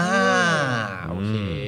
โอ้ชื่อก รุงเทพ กรุงเทพอยู่ เอ่ ในก อ รุงเทพ ผู้ว่าใช่ไหม ใช่ เออนะครับ แล้วก็แน่ๆเลยนะครับ ชื่อนี้คุณผู้ชมก็น่าจะคุ้น ใครครับ ทวินเปลี่ยนสีครับ อ่าครับผม นะครับผม อืม นะฮะเอ่ออันนี้ก็คือชื่อที่กล่าวมาเนี่ยเขาก็จะเป็นเหมือนชุดแรกนะ ชุดที่1ทับ53 จริง ๆ มีชุดที่2ทับ53เนี่ยประวิทย์ก็ขึ้นมาเป็นผู้อำนวยการแทน ครับ นะครับ แล้วก็ตอนชุดที่ 2 หรือว่าตามประกาศที่2ทับ53เนี่ย อืม ก็มีชื่อประยุทธ์จันทร์โอชามาแล้ว ครับ ในชื่อของผู้ช่วยผู้อำนวยการคนที่ 1 ครับ นะครับผม เพราะฉะนั้นคือคุณผู้ชมคือแค่อยากให้คุณผู้ชมลองลองแบบลองเอาเรื่องราวทั้งหมดมาประมวลดูอะครับ ใช่ครับ แล้วก็มองในช่วง 8-9 ปีที่ผ่านมา ที่เราอยู่กับคนพวกเนี้ยครับ ครับ นะฮะแล้วก็เหตุการณ์ที่มันเกิดขึ้นทั้งหลายเนี่ยนะครับเอออ๋อแล้วก็แน่นอน ชื่อพวกนี้ ใครคะ ก็จะมีผู้ปฏิบัติงานโคศก ใช่ อ่า ค่ะ ผมว่าโคศกเนี่ยคือถึงแม้ว่าจะมาอยู่หน้าจออะไรต่างๆเหล่านี้เราก็ต้องจำหน้าเขาให้ดี ๆ นะครับ เอาเจอเขาบ่อยสุดนะ ใช่ไหมฮะ เออ สันเสริญแก้วกำเนิดไง อืม อ๋อ ไก่อูไงใช่ไหมฮะ คนนี้ก็ไม่ธรรมดา โอ้ย ปณิธานวัฒนายากร อันนี้ลายโคศกเหมือนกันเหรอ โคศกเหมือนกัน อ๋อ ครับผมอืม จำได้ไหมที่แบบว่าคนเขาจะแบบจะเอาไอครีมไม่ให้ไก่อูอ่ะ อ่า ใช่ น่ารัก เออแซวว่าโหยดูสิ ดูเหนื่อยเลยเนาะต้องเอา ใต้ตา ไอ ดำ ครีมไปให้จำได้ใช่ไหมครับ อ่า อืมนะฮะ เป็นโคศกนะ ใช่ ห้กับคณะนี้นะ ถูกต้องครับผม เออ แล้วก็จริง ๆ ก็มีคนอื่นเนาะ เออ ผู้ปฏิบัติการโคศกก็มีอำนวยนิมมโนนะครับ คนนี้ก็น่าจะคุ้นชื่อกันอยู่เหมือนกัน คุณนี่ฮะเขายังไม่ได้หายไปไหนเนี่ยฮะ ครับผม อืม โอ้เขามีชื่อเป็นอ๋อคณะกรรมการตามประกาศพิเศษของคณะกรรมการตามประกาศ 94ทับ53 แพทย์หญิงคุณหญิงพรทิพย์โรจนสุนันท์ อ๋อเหรอครับ ครับผม อ่าน นะฮะ อ่า แล้วก็หัวหน้าผู้รับผิดชอบสถานการณ์ฉุกเฉินที่มีความร้ายแรงครับ อืม ก็ 3 คนที่น่าจะคุ้นเคยกัน ครับ สุเทพเทือกสุบรรณ ครับ อันนี้ระหว่าง 7 เมษาถึง 15 เมษา ครับ พลเอกอนุพงศ์เผ่าจินดา 16 เมษาถึง 4 ตุลา ป๊อก แล้วก็ประยุทธ์จันทร์โอชา 5 ตุลาถึง 21 ธันวา อันนี้คือในช่วงปี 53 นะครับ คุณผู้ชมครับ คุณผู้ชมนี่คือเรากำลังย้อนหลังให้ฟัง ครับ ว่ารายชื่อและตำแหน่งของคนที่เกี่ยวข้องอยู่ณตอนนั้นเนี่ย อืม มันเป็นใคร ครับ มันเป็นยังไงกันบ้าง 13 ปีที่แล้ว ครับ คุณผู้ชมรู้สึกยังไงกับรายชื่อเหล่านี้เนี่ย ลองส่งเข้ามาให้ผมอ่านหน่อยได้ไหมครับ อืม ส่งเข้ามาครับ แล้วนี่นะนี่คือนี่คือรายชื่อที่จอห์นอ่าน13 ปีที่แล้วใช่ไหมคะ ใช่ครับ ชื่อเขายังปรากฏอยู่นะ ยังอยู่จนถึงทุกวันนี้ ยังอยู่จนถึงตอนนี้อ่ะ ไม่แล้วแล้ว แล้ว คือ พยายามที่จะ คือ กำให้ได้นานที่สุดเนี่ย คือคือคือประเด็นสำหรับผมที่รู้สึกว่าอยากจะย้ำเตือนคุณผู้ชมมากๆเนี่ยก็คือว่าคุณผู้ชมคือไอเหตุการณ์ความรุนแรงที่เกิดขึ้นเลือดเลือดนองเต็มถนนในช่วงปี 53เนี่ย อืม แล้วก็แค่แบบอยากให้นึกถึงเนี่ยตอนนั้นตอนนั้นใครเป็นนายก ครับ ใช่ไหมฮะ ใช่ครับ แล้วก็คือแบบการที่เรายังเห็นคนเหล่านี้เหมือนแบบ อยู่บ้าน ทุกอย่างมันดูเป็นปกติอะทุก ครับ อย่างมันเหมือนแบบทุกอย่างมันก็ต้อง move on ทุกอย่างมันก็ต้องเดินหน้าต่อไป ใช่ เราอยู่กับปัจจุบันแต่เราก็แบบ ใช่ เฮียแต่ว่าคือคนที่เขาต้องเสียชีวิตแล้วก็ต้องสูญเสียเยอะแยะมากมาย ใช่ ครอบครัวของคนเหล่านี้อีกอะ ครับ มันขนาดไหนแล้วก็ยังมีสื่อต่างชาติที่เสียชีวิตด้วยนะครับ อืม นะฮะ คือ แล้วเรามาเห็นคนพวกเนี้ยมายืนอยู่หน้าจอเล่นมงเล่นมุกยิ้มนั่นยิ้มนี่ อยู่บ้านสบาย เออ คือแบบจะให้รู้สึกไงอะครับ ใช่ แล้วจะปรองดองเว้ย อืม ๆอืม แล้วจะก้าวข้ามความขัดแย้งเว้ย อืม ใช่ ใครมันจะไปให้คุณได้ อื อะ อหือ มันเลยเป็นสิ่งที่เราพยายามจะเน้นย้ำกันนะครับ ว่าการเลือกตั้งครั้งนี้ ประชาชนออกมาแสดงออกอย่างชัดเจนนะครับ ว่าต้องการประชาธิปไตย ต้องการอะไร นะค บ้า รั ง ใช่แต่ว่าการการที่เราจะเคลื่อนต่อไปข้างหน้าเอ่อข้างหน้าได้ แล้วก็จะให้ประชาธิปไตยมันยั่งยืนได้เนี่ยนะครับ ครับ ต้องช่วยกัน เราก็ต้องนำความยุติธรรม อืม มาให้กับผู้ที่เขาสูญเสีย ใช่ ใช่ นะครับ แล้วก็จะต้องมีการเหมือนแบบ เช็คบิน เช็คบินเคลียร์ว่ามันเกิดอะไรขึ้นความเราต้องเอาความจริงออกมา ใช่ ต้องเอาความจริงออกมา ใช่ ความจริงมันต้องออกมาแล้ว ถูกต้องครับ นะให้คนให้ให้คนที่สูญเสียได้มี closure อืม ให้เขาเขาได้ปิด chapter นั้นในชีวิต อืม เขาอย่างอย่างจะไม่ใช่คำว่าสวยงามที่สุดแต่ว่าเขาจะได้ปิดแล้วนะเขา อืม ฝรั่งก็เรียกว่า closure อะเขาเรียกว่าอะไรแบบ ก็ได้รับความยุติธรรมมา ได้ แล้ว รับความยุติธรรมแหละ กับ เออ ชีวิตเขากับเอ่อคนที่สูญเสียไปเป็นคนในครอบครัวเขานะฮะ ครับ ซึ่งนอกจากเอ่อเหตุการณ์ตอนปี 53 แล้วนะครับ คือจริง ๆ แล้วเมื่อวันที่ 17 พฤษภาคมที่ผ่านมาเนี่ยนะครับ ก็ยัง สองวันที่แล้ว เป็นวันครบรอบ 31 ปีเหตุการณ์พฤษภาธมินด้วย ใช่ ปี ค อัน รับ นี้ก็เป็น 35 อีกหนึ่งเหตุการณ์นะคุณผู้ชม ใช่ครับ นะครับนะคุณผู้ชม นี่ค่ะ นี่ขอบคุณทีมงานของเราด้วยนะครับ เอาภาพมานะครับ เกิดขึ้นตอนปี 35 นะครับ หลังจากที่ประชาชนออกมาชุมนุมต่อต้านการสืบทอดอำนาจของพลเอกสุจินดาคราประยูนหนึ่งในสมาชิกเอ่อหนึ่งในสมาชิกคณะรัฐประหารที่ก่อการยึดอำนาจจากรัฐบาลพลเอกชาติชายชุนหวัน ครับ ค่ะ นายกรัฐมนตรีที่มาจากการเลือกตั้ง ครับ นะครับ คือปี 35 เนอะ ใช่ จนมาถึงทุกวันนี้แม่งก็ แม่งยัง หลูบเดิมเนอะ ลูปเดิม นะฮะก่อนที่การชุมนุมประท้วงอย่างสงบของประชาชนจะจบด้วยการสลายการชุมนุมอย่างรุนแรง อืม ด้วยการใช้กำลังจากเจ้าหน้าที่ทหาร ครับ นะฮะทหารไทยเนี่ยแหละครับ อืม จนนำไปสู่การสูญเสียชีวิตของประชาชนจำนวนมาก ตอนนั้นพลเอกสุจินดาถแถลงว่ามีผู้เสียชีวิต 40 คนบาดเจ็บกว่า 600 คน ทั้งนี้เนี่ยมีการโต้แย้งนะครับ ครับ ว่าตัวเลขจริงเนี่ยอาจจะมากกว่านั้นนะครับ ถูกต้องนะคะ ภายหลังอ่ะ ะ ครับผม โอเค ซึ่งภายหลังเหตุการณ์ความรุนแรงเอ่อสงบลงนะคะ รัฐบาลของพลเอกสุจินดานะคะ ก็ได้เร่งตราพระราชกำหนดนิรโทษกรรมล้างความผิดของตนและพวก อันโดนี้ย เราพูดถึงปี 35 นะคุณผู้ชม 35 นะครับอืม คุณผู้ชมฟังสิครับ เราพูดถึงปี 35 อยู่ครับ อืม นะคะได้กำหนดนิรโทษกรรมล้างความผิดของตนและพวก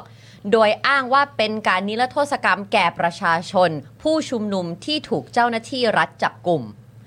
แม้ว่าต่อมาที่ประชุมสภาผู้แทนราษฎร จะมีมติไม่อนุมัติพระราชกำหนดฉบับดังกล่าว และให้เป็นอันตกไป แต่คณะตุลาการศาลรัฐธรรมนูญกลับวินิจฉัยว่า กิจการใดที่ได้กระทำไปในระหว่างพระราชกำหนดใช้บังคับ ไม่ได้รับผลกระทบจากการตกไปของพระราชกำหนดค่ะ ครับ ส่งผลให้ผู้ก่อความรุนแรง และผู้สั่งการพ้นเอ่อพ้นความรับผิดโดยสิ้นเชิง อืม นะคะด้วยเหตุผลว่ารัฐบาลจำเป็นต้องแก้ไขเหตุการณ์ความไม่สงบที่เกิดขึ้น และให้เกิดความสามัคคีในประชาชนชาวไทย คือเหมือนคำอ้างเดิมๆเลยนะ ดังนั้นการตราพระราชกำหนดฉบับนี้จึงเป็นไปเพื่อประโยชน์ ในอันที่จะรักษาความปลอดภัยของประเทศชาติ ครับ ซึ่ง นี่ปี 53อ่าปี 35 นะคะคุณผู้ชม ซึ่งพอเราเห็นข้อความแบบนี้เนอะ ค่ะ แล้วก็มองย้อนกลับไปตอนปี 49เอ่อเหตุการณ์ตอนปี 53 มาจนปี 57 ไอ้คำต่างๆ เหล่านี้ก็ถูกรีไซเคิลใช้ ใช่ค่ะ จนมันใช้ไม่ได้แล้วอะครับ อืม คือ มันใช้ไม่ได้แล้วครั มันใช้ไม่ได้แล้วจริง ๆ แล้วจริง ๆ ตอนปี 57 มันก็ใช้ไม่ได้อยู่แล้วแหละ อืม นะครับแต่คือแต่คือตอนนั้นเนี่ยเหมือนประชาชนใช่ไหมตอนนั้นกับตอนเนี้ยมันไม่เหมือนกัน ใช่ ไม่เหมือนกันแล้วจริง ๆ เลย เพราะฉะนั้นคือแบบแม้กระทั่งคิดอะจะจะแบบสะเอะขึ้นมานิดนึง ถ้าจะ ว่า แอะ ว่าจะ ขึ้นมาสัก แอะอะไร นิดนึง แค่นี้นิเนี่ยดนึงอะมึง อืม มึงไปมึงไปไกลๆทีนส์เลย อืม อย่างนั้นเลยครับ จะพูดให้ใครฟังฮะอะไรอย่างเงี้ย ใช่ มึงจะพูดให้ใครฟัง ใช่นะครับ อันนี้ ก็ คงต้องถามคุณผู้ชมนะ เพราะว่าถ้าถ้าเอาปี 35 เนี่ย เรา เราทั้ง 3 คนยังเป็นเด็กน้อยอยู่ อืม ใช่ 3 5 ก็ ซึ่งซึ่งหลังจากนั้นเดี๋ยวเดี๋ยวขอย้อนอีกนิดนึงคือ หลังจากนั้นก็ได้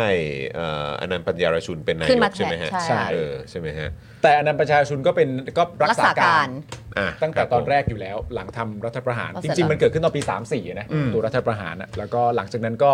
เอ่อเขียนรัฐธรรมนูญ อืม นะครับผมแล้วก็อย่างที่บอกเห ล่มสตุลายไปอีก เหตุผลในการทำรัฐประหารก็ก็เหตุผลเดิมครับ ช่อราชบังหลวง อืม นะครับผมอะไรต่างๆกันนะ คอร์รัปชัน คอร์รัปชันแล้วก็ประธานคุณผู้ชม ประธานในการเขียนรัฐธรรมนูญครั้งนั้นเนี่ย ใครคะปาล์ม ก็มีชื่อว่ามีชัยนะฮะ ครับผม นะครับ ตั้งแต่ มี ตอนนั้น ชื่อว่า นะคะ มีชัยฤชูพันธ์นะครับ ปีเอ๋อนี่ของปีห้าเจ็ด ตอนนั้นตอนนั้นอายุประมาณเท่าไหร่ครับ ผมก็เจ็ดขวบ ผมก็หกขวบ อืมครับผม เก้าขวบ เก้าขวบ ใช่ อืมก็พวกก็พวกเราก็ยังเด็กกันอยู่ เด็ อะ กน้อย ใช่ แต่เท่าที่ถามมานะ วันนี้ก็โทรศัพท์ไปถามใช่ป่ะอาจารย์ท่านหนึ่ง ที่ผมแบบก็เคารพรักมากอะไรเงี้ยเป็นเหตุการณ์ที่ประจวบเหมาะมากเลยนะอาจารย์ท่านหนึ่งของผมท่านเนี้ยกำลังนั่งรถเมย์อะเข้ามาในกรุงเทพมหานครอะ อืม ในวันที่ 17 พฤษภาคมปีสามปี 35 อืม 35 พอดีเป๊ะเลย อืม แล้วก็มี breaking news มาว่า อืม ว่า เกิดเรื่อง เหตุการณ์จราจนเกิดขึ้น อืม อะไรเงี้ย แต่ว่าไอประเด็นเรื่องเหตุการณ์อะไรต่างๆนานามันเกิดขึ้นเนี่ยก็เชื่อว่าคุณผู้ชมก็หาอ่านกันได้แหละนะครับผมว่ามันเกิดเหตุการณ์อะไรขึ้นบ้าง ตอนนั้นมีเอ่อพักการเมืองขึ้นมา เขาเรียกอะไรพักมารป่ะอันนี้ใช่ไหม เอ่อพักเทพพักมารอะไร อะไรใช่ไหมเออ พักเทพพักมารอะไรเงี้ยจำลองสีเมือง เออ สมัยนั้นนะก็ต้องไม่ขา อะไรต่างๆนะ ก็ต้องขาวดำไปเลย ขาวดำพักเทพพักมาร ออ ตอนนั้นอะไรต่างๆนานามีพักประชาธิปัตย์ อืม พรรคประชาธิปัตย์อยู่พักเทพนะ อืม เอออะไรอย่างเงี้ยก็ก็ก็ประมาณนั้นครับ ได้ยินเสียงวิซี่จากไกล เอาก็เขาแบ่ง 5 4 ไง อ่า 5 4 พักมาร5พักเทพ ๆสี่ 4 ก็ ใช่ ประชาธิปัตย์อยู่ในนี้ ครับ ด้วผมยะไรย่งงี้ย เขาก็ต่อสู้มา อ๋อ พักเก่าแก่เขาถึงเป็นพัก เขา เก่า เก่า แก่ไง เขาเก่าเขาเก่าแก่ เขาเก่า ใช่ไหม แก่เไงออครับผม ตอนนั้นจำลองเป็น ผู้ว่าปะ เป็นอดีตผู้ว่าป่ะพี่ซีถ้าจำไม่ผิดอะ ใช่ค่ะ เป็นอดีตผู้ว่าใช่ไหมแต่ อ๋ ก็ อไม่ได้เป็นตอนนั้นแล้ว ไม่ได้เป็นตอนมาเป็นแต่แต่ก็มีเครดิตถูกไหม อืม ใช่ มีเครดิตที่จะมานำฝูงชนได้ใช่ไหม แฟนคลับเยอะ เอ่อแฟนคลับแฟลัเยอะคนชอบเยอะ แฟนคลับเยอะ ที่เขามานั่งอดอาหารใช่ อ ไหม ดอาหาร ดอาหาร ใช่ ถูก ใช่ นั่นแหละ แล้วก็นั่นแหละฮะก็แล้วเขาก็เลยเล่าให้ฟังว่าในประเด็นนะตอนนั้นน่ะผมก็ถามว่าอาจารย์ที่ผมเคารพนะตอนนี้เขาทำอะไรบ้างเขาบอกว่านะตอนนั้นไม่ได้ทำอะไรมากเพราะว่าเขาอยู่ต่างจังหวัด อืม แล้วผมก็เลยตั้งคำถามต่อไปว่า แล้วตอนนั้นน่ะในแง่ของประชาชนที่อยู่ต่างจังหวัดเนี่ยมันมี อืม การลุกคือหรือว่าเดือดดานหรืออะไรต่างๆนานาเยอะไหม อืม เขาก็บอกว่าณตอนนั้นน่ะไม่เยอะ อืม แต่ก็มีเหมือนข้อความจากแบบเอ่อเหมือนแบบนักศึกษาจากมหาวิทยาลัยต่างๆ ที่แบบเขียนข้อความขึ้นมาในการต่อต้านรัฐประหารแต่ถามว่าลุกคือไหมในโซนต่างจังหวัดเนี่ยอันนี้ไม่เยอะ อืม เพราะว่ามันยังไม่ทั่วถึงไง ข่าวมันไปไม่ถึง ข่าวไปไม่ถึง มัน แล้วมันก็ปิดข่าวจริง ๆ ใช่ มันก็ปิดหมดนะฮะ ก็สไตล์เผด็จการมันก็ปิดหมดจริงๆ ข่าวมันก็เลยเหมือนไม่ได้กระจายปว่า มันไม่มี กิดะ อินเทอร์เน็ตไงตอน มัน นั้น ไม่มี น่ะ อินเทอร์เน็ตแล้วมันต้องพึ่งแค่ทีวีกับวิทยุ ใช่ แต่ว่าตอนนั้นก็เหมือนก็เป็นเขาเขาเรียกว่าอะไรม็อบม็อบมือถือใช่ไหมฮะ อ่า ใช่ ใช่เออคือก็มีมือถือแต่ก็เป็นมือถือสมัยก่อนนะคุณผู้ชม ใช่ใช่ แบ แต่ บ ก็เป็นก็คือแบบเป็น เรียน ค รบ นชั้นกลางในกรุงเทพ ใช่ ใช่ ใช่ ใช่ ใช่ ใช่ ใช่ แต่ว่าผมก็ถามมาว่าไอ้ไอ้ประเด็น เพราะว่าณตอนนี้เราพูดถึงประเด็นเรื่องโซเชียลเยอะและประเด็นเรื่องการกระจายข่าวเยอะ อืม ผมก็ถามอาจารย์ท่านเนี้ยว่า ณตอนนั้นพอมันไม่ได้มีโซเชียลเนี่ย สิ่งที่มันก่อให้เกิดขึ้นน่ยมันคืออะไร อืม สิ่งที่มันก่อให้เกิดขึ้น ซึ่งแม่งเป็นเรื่องจริงไม่เคยคิดประเด็นนี้เลย อืม คือถ้าเกิดไม่มีโซเชียลอะแล้วเราติดตามข่าวเฉพาะที่ทางรัฐอยากจะให้เราเห็นน่ะเราจะมีความรู้สึกว่า คนที่ต่อต้านรัฐประหารน่ะก็มีจำนวนเท่ากับที่เราเห็นว่าอยู่ตรงนั้นน่ะ อืม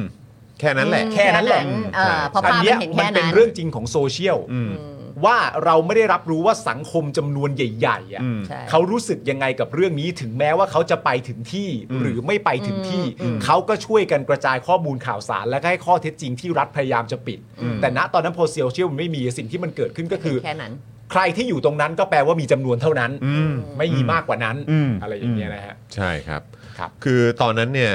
คือคือวันนี้ผม คุยคุยกับพี่โรซี่พี่โรซี่บอกเฮ้ยลองโทรไปหาเอ่อคุณพ่อหน่อยนะอาจารย์โควิดหน่อยว่าเออแบบ เป็น ให้ ยังไง ให้เล่าบรรยากาศตอนปี35หน่อยแต่พอดีวันนี้คุณพ่อติดประชุม ครับ นี่ก็คุยนะ ผมโทรเข้าบ้านไปอ่ะคุณคุยนะอ่ะ คุย เดี๋ย แต่ว่า ให้ ไม่เดี๋ยไม่ให้ ไม่ไม่มีอะไรจะแชร์เลยเพราะเด็ดอี อ๋อ เพิ่งจะย้ายกลับมา อ๋อตอนนั้นเพิ่งเดินทางกลับมา ไม่ไม่ใช่เพึ่งแต่ว่าก็อยู่เราอยู่ต่างจังหวัดด้วย อืมอืม ประเด็นคือเราอยู่ต่างแต่ว่าถามเด็ดดีเด็ดดีรู้หมด อืม จำได้ว่าว่า อืม เกิดอะไรขึ้นใครทำอะไรอย่างงี้แต่ว่า อืม ก็ก็ดูแลตัวเองและครอบครัวที่เพิ่งย้ายถิ่นฐานกลับมา อืม อะไรอย่างเงี้ยก็เลยแบบว่าอ๋อโอ เพิ่ง เค ย้ายมา โอเค สดๆร้อนๆน อะไรอย่างเงี้ยค่ะ ใช่ มันก็เลย ใช่ แบบ อืม แต่จำได้ อืม รู้ว่าเกิดขึ้น อืมอืม เล่าตั้งแต่ต้นจนจบได้อะไรอย่างเงี้ย มอืม อืม ของผมตอนนั้นจำได้ว่านั่งนั่งรถกลับบ้านมาจากคุณย่า ไปหาไปเยี่ยมคุณย่ามา อือหือ แล้วก็แบบยังแบบตื่นเต้นอยู่เลยหุยมีรถถังวิ่งตัดหน้าแล้วก็ เหรอ ว้ามีรถถังมีรถถังอะไรอย่างเงี้ยแต่ก็เห็นเห็นดูคุณพ่อนิ่งๆไปเออนะครับก็ก็ตอนแต่ว่าตอนนั้นผมก็ยังเด็กแหละนะครับแล้วก็อย่างอย่างอย่างที่บอกไปนะครับว่าคือตอนทีแรกก็ก็จะโทรไปสัมภาษณ์อาจารย์โกวิทหน่อยว่าเออตอนนั้นเอ่อบรรยากาศอะไรยังไงบ้าง พอจะแชร์ให้ได้ไหมจะได้มาแชร์ให้คุณผู้ชมฟังในรายการ ผมก็โทรหาคุณพ่อเข้ามือถือคุณพ่อก็ไม่รับนะฮะก็เลยโทรเข้าบ้านไป แล้วก็ ครับ คุณคุณแม่ก็รับสาย แล้วคุณแม่ก็เอ่อบอกว่าเออคุณพ่อติดประชุมอยู่เออเขาเขาเขาเลยไม่ได้รับสายละมั้งอะไรเงี้ยผมก็เลยถามเออแม่งั้นถามแม่เลยละกันว่าเพราะแม่แม่แม่ผมอาจารย์จานิสเนี่ยผมก็ถามว่าเออแบบจำตอนปี 35 ได้ไหมว่าว่าบรรยากาศตอนนั้นมันเป็นยังไงอะไรเงี้ยแม่ก็อ๋อเออจำได้ตอนนั้นแม่ก็ไปม็อบ อ๋อ อ๋อ แม่แม่ก็ไปด้วย เออ แล้วแม่ก็บอกว่าก็จำได้เลยก็เนี่ยแหละ เห็นคนชนชั้นกลางไปเอ่อไปรวมตัวกันอะไรอย่างเงี้ยไอ้ไอ้บอกว่าม็อบมือถือเนี่ยเป็นอย่างนั้นจริงๆ เพราะก็เห็นแบบว่า people with cell phone อ่า ใช้คำนี้เลยก็คือเห็นว่า middle class people with cell phone เนี่ยเออไปอยู่ตรงนั้นกันเต็มไปหมดเลยอะไรอย่างเงี้ย แล้วก็จำได้เพราะว่าก็เข้าไปแล้วก็ไปเห็นจำลองเอ่อเอ่อจำลองเนี่ยเอ่อปราศัยอยู่ แล้วแม่ก็นั่งฟังแล้วเขาก็บอกว่า ถ้าทหารจับไปเนี่ยก็อย่าไปอย่าไปเหมือนสู้กลับนะ อืม เพราะไม่งั้นเดี๋ยวคุณนะอาจจะเป็นอันตรายได้ ม แต่ก็ให้เตรียมตัวแล้วก็ระมัดระวังกันเอาไว้ อ๋อนี่เขาประสัยอยู่ ใช่แล้วแล้วหลังจากนั้นไม่นานแม่ก็เลยกลับด้วยแหละเออเขาก็เดินทางกลับ เพราะว่าก็เขาก็เหมือนต้องกลับมากลับมาที่บ้านมาดูลูกอะไรด้วยแล้วแต่ว่าแต่สิไอ้ข้อข้อสังเกตของเขาคือผมก็ถามว่าเออแล้วแล้วมันรีเฟล็กอะไรกลับมาบ้าง อืม เออหลังจากเหตุการณ์นั้นน่ะ อืม มันเอ่อมันมันสะท้อนอะไรให้เขาเห็นบ้างในฐานะที่เป็นเป็นชาวต่างชาติที่ย้ายมาอยู่เมืองไทยอ่ะแล้วก็กลายเป็น